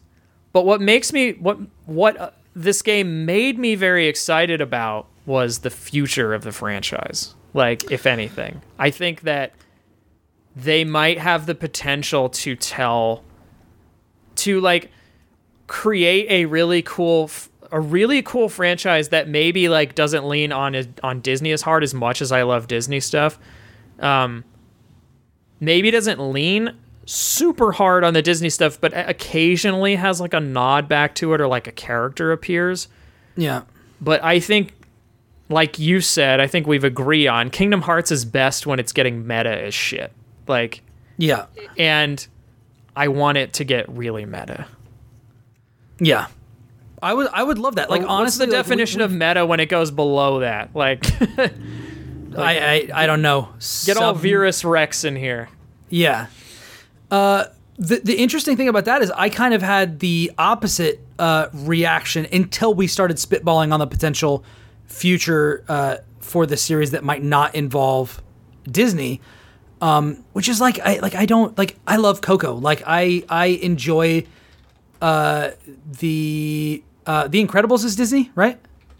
Or is that DreamWorks? Yeah, it's Pixar. Okay. Yeah. I love The Incredibles. Like, I love um, all that sort of stuff. Uh, Disney also has now uh, two of my other big property holding companies in it, Marvel and and uh, and you know Lucasfilm, which I really enjoy. Like there's a lot that I like about Disney. I don't think it works well with this. It just causes these ridiculous tonal shifts where like in the cuz like Frozen does not have the same tone as Pirates of the Caribbean. Pirates of the Caribbean is super dark and they're they're they're straight up joking uh in a scene and then immediately in the following scene Will Turner gets stabbed in the heart. Like Yeah. in this game. Like it doesn't make any sense. And and Yeah, so for I- me this um like this whole game was like was like me washing my hands of this series and being like I I, I I can't I can't anymore. Unless Like, you I just see cannot. Kingdom Hearts 4 is like all Verum Rexed out, then you're like, if all right. if if Kingdom Hearts 4 drops the Disney stuff, I'll be very interested. Um and, and I, I want to be clear, like it's not because I don't like Disney. Disney offers a lot of stuff that I like. In fact, I really like the Pirates movies, but it doesn't make sense in the world that Kingdom Hearts has created for itself. It does. It doesn't make sense to have this character who is so dumb that he doesn't understand stuff in order to explain stuff to like children. And then also, conversely, to have these super meta, super crazy things um, that are happening that in we have to talk about for an hour and a half to really get a good grasp on. Yeah, and and the multiverse and and all of this sort of stuff like like they just they just don't match up and so i mean I, I don't know how many more thoughts you have. I have like maybe two more points that i'd like to make but we I can, don't have a ton, and we've been recording for three hours. we really So, we really have. We had a lot to say. it's true. Uh Yeah. one thing so a, a couple of closing points. These are just like some issues in my list that we just haven't addressed so far that i, I just wanted to to kind of put down. We've talked about the terrible writing. We've talked about the repetitive dialogue. Um, sometimes the game looks really great and other times it looks like a ps3 remastered game on ps4 um, it's you know we talked about the rehashed uh, movies and things like that. Um, apparently, I totally missed the fact that you could skip the mini games, that sorts of things. Um, they, one thing that I just didn't understand was they over-explain the vast majority of things, most of which are completely common sense, just to make up for how dumb Sora is in this game, and maybe he was dumb in the rest of the games. I don't remember because He Kind of was. I never, I didn't play the remasters because I was like, why would I Oh, want to replay this? I, played just want to play much all of them. yeah. So a lot of people did. So I think a lot of people were ready for how cheesy this would be and how bad it would be in certain areas and I just wasn't because I have this I have these rose-colored glasses um you know of like oh I remember Kingdom Hearts 2 being like up there in like my top 10 best games of all time because of like the wisdom form and valor form and like all these transformations and all that stuff that I think makes Kingdom Hearts 2 I still think the best in the series. Um, See, I, I think the first one is the best one out of all of them. It had the right amount of uh like childhood whimsy with the right amount of like darkness with like a very simple plot line that just like made sense. think- like it just perfectly made sense. And so Yeah, and and while two may have been the beginning of them introducing a lot of super crazy meta stuff with like Organization 13 and the Nobodies and Roxas and all that sort of stuff. I think the things that it did mechanically to move the thing forward with the different forms specifically is what threw it over the edge for me. Where it's like you can equip two keyblades, you can dual wield, you can do these different forms. Like those were the things that I really liked. And I think doing the attractions in this game like took it too far. Um, where it's like, no, I, I just wanted the forms. Like, give me back freaking Valor form. You know what I mean? Yeah, like, give me I back did. I Wisdom did form. miss those. Like, so, like some of them are really cool. Like, I adored the Monsters Inc. Keyblade because the agile claws and the yo-yo were fucking awesome. Like, they were Yeah, legit some of the best weapons in the game. Uh, yeah. Yeah, yeah, yeah. I liked a lot of that, and I did end up picking certain ones. Like if you if you do the pirate's keyblade, like you just have this giant lance, and it was really effective over range, and it really helped you kind of close the gap uh, between enemies. Um, and so I I think that was cool. I I would have liked to have seen that in addition to the forms, um, not to replace them. Um, because sometimes the strongest Keyblade that you have doesn't have necessarily a form that you might want to use or that sort of a thing. Anyway. Um, but to get back to the point I was saying earlier, like they, they over explain the vast majority of things which are common sense. And then other things they don't explain at all. Like Yeah. it, during the, the Keyblade tornado fight, when he dies and then goes, then he comes back. You have to do that fight again. Did Sora go back in time? Was that a repeat of a fight? Why did everyone come up in the same way that they did before and say the exact same thing? I mean, Like- like, I said, time travel is a thing in the universe. But they didn't say that's what they were doing. They didn't say that in the third one, but it's like a thing that I again, this is what I mean. This is what I meant when I meant uh, like or what I mean when I said that stuff sort of just happens in Kingdom Hearts and it and you just accept it. Where like someone just appears and you're like, "Where did they come from?" And you're like, "Who cares?" You know, it, And, and yeah, and it's like he he can't. So he died. Then he collected his stupid baloney things that you had to do, which was dumb. And then he came back, and then he still made the same mistakes. You know. Oh, uh, anyway, there's there's all that. Um, man, I just honestly, I, I wish this game was about Riku, like Kingdom Hearts three I, specifically. you know, it's funny uh, when when I was playing, uh, not Dream Drop Distance, because you play as both Riku and Sora. I realized that Riku is actually like the true protagonist of the entire series. He's the one Yes. who he and he's the one that in Chain of like- Memories too. Have you played Chain of Memories? Yeah, I play, bro. I played all of them multiple times. Like, Yeah, so in Chain of Memories, Yeah. when you play as Riku, it's like, yeah, this guy, like this guy is the guy. He's the one who actually knows what's going on. Yeah. And he actually like grows and changes over the course. Of He's the freaking entire Vegeta of Kingdom Hearts. Yes. That's the new episode title. Riku is the Vegeta of Riku, Kingdom the Hearts. Vegeta of Kingdom Hearts. Oh my god. Um Yeah, like he he goes through shit. Like he he goes to the dark side, like, you know, Yeah. uh and comes back. Like he realizes he has mistakes. He goes through like emotional trauma, and then he embraces he embraces change. both the light and the dark. Yeah, he, well, which is like, a super mature stance. well, that's the thing. Like he go he goes through so much change and like self realization and all these things that like a traditional hero's journey is all about. Sora never goes through any of that stuff. Like he goes through a lot of things and he gets very emotional in Kingdom Hearts 3 like whenever someone gets like killed, quote unquote.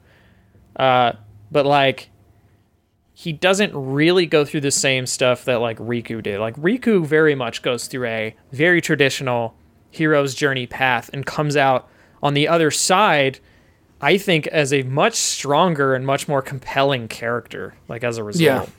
And that Sora just isn't uh, unfortunately. Yeah. But I also think so, part of that is because Sora is kind of just supposed to be an empty vessel for us. You know? Uh, Well, which and is you a little saddle him and and make it so he has to travel with two really not very intelligent characters. And it seems Yeah, like everything of all the people the king's gonna down. send, he's gonna send the two doofuses. Like, you know, I love I love not- and Goofy and, Donald, but yeah, it's like, it's it's whatever. So I, I am gonna say though, there were parts of, again, I fucking love this franchise. I know it's stupid, but I love it. And like I, I gotta say, when they're doing the final like v- video and they're showing all the worlds like at peace and stuff, when they opened the doors and Mickey walked through and he like came home and like Minnie was there and stuff, I was like, God damn, this is really cute. I love this. Like I was like, I was really digging it. Um, and Daisy's mad about Donald for like a second, and then oh, But that's Daisy. Yeah. That's Daisy Duck. Like I loved that. I thought that was great. Uh, and again, I know it's dumb, but I don't care. Like I don't know. Man, we've talked a long time. we really have, we really have. But that's what happens when you get two very passionate boys together to talk about two really kind of uh, conflicting, uh, polarizing games. All right, so uh, shall we get out of here? uh, yes. Let's do that. We already did our. Uh, We already did. Goodbyes. Yeah. So uh, I'll just say uh, I uh, hope all of you uh, have a wonderful week because uh, until next time, we are out.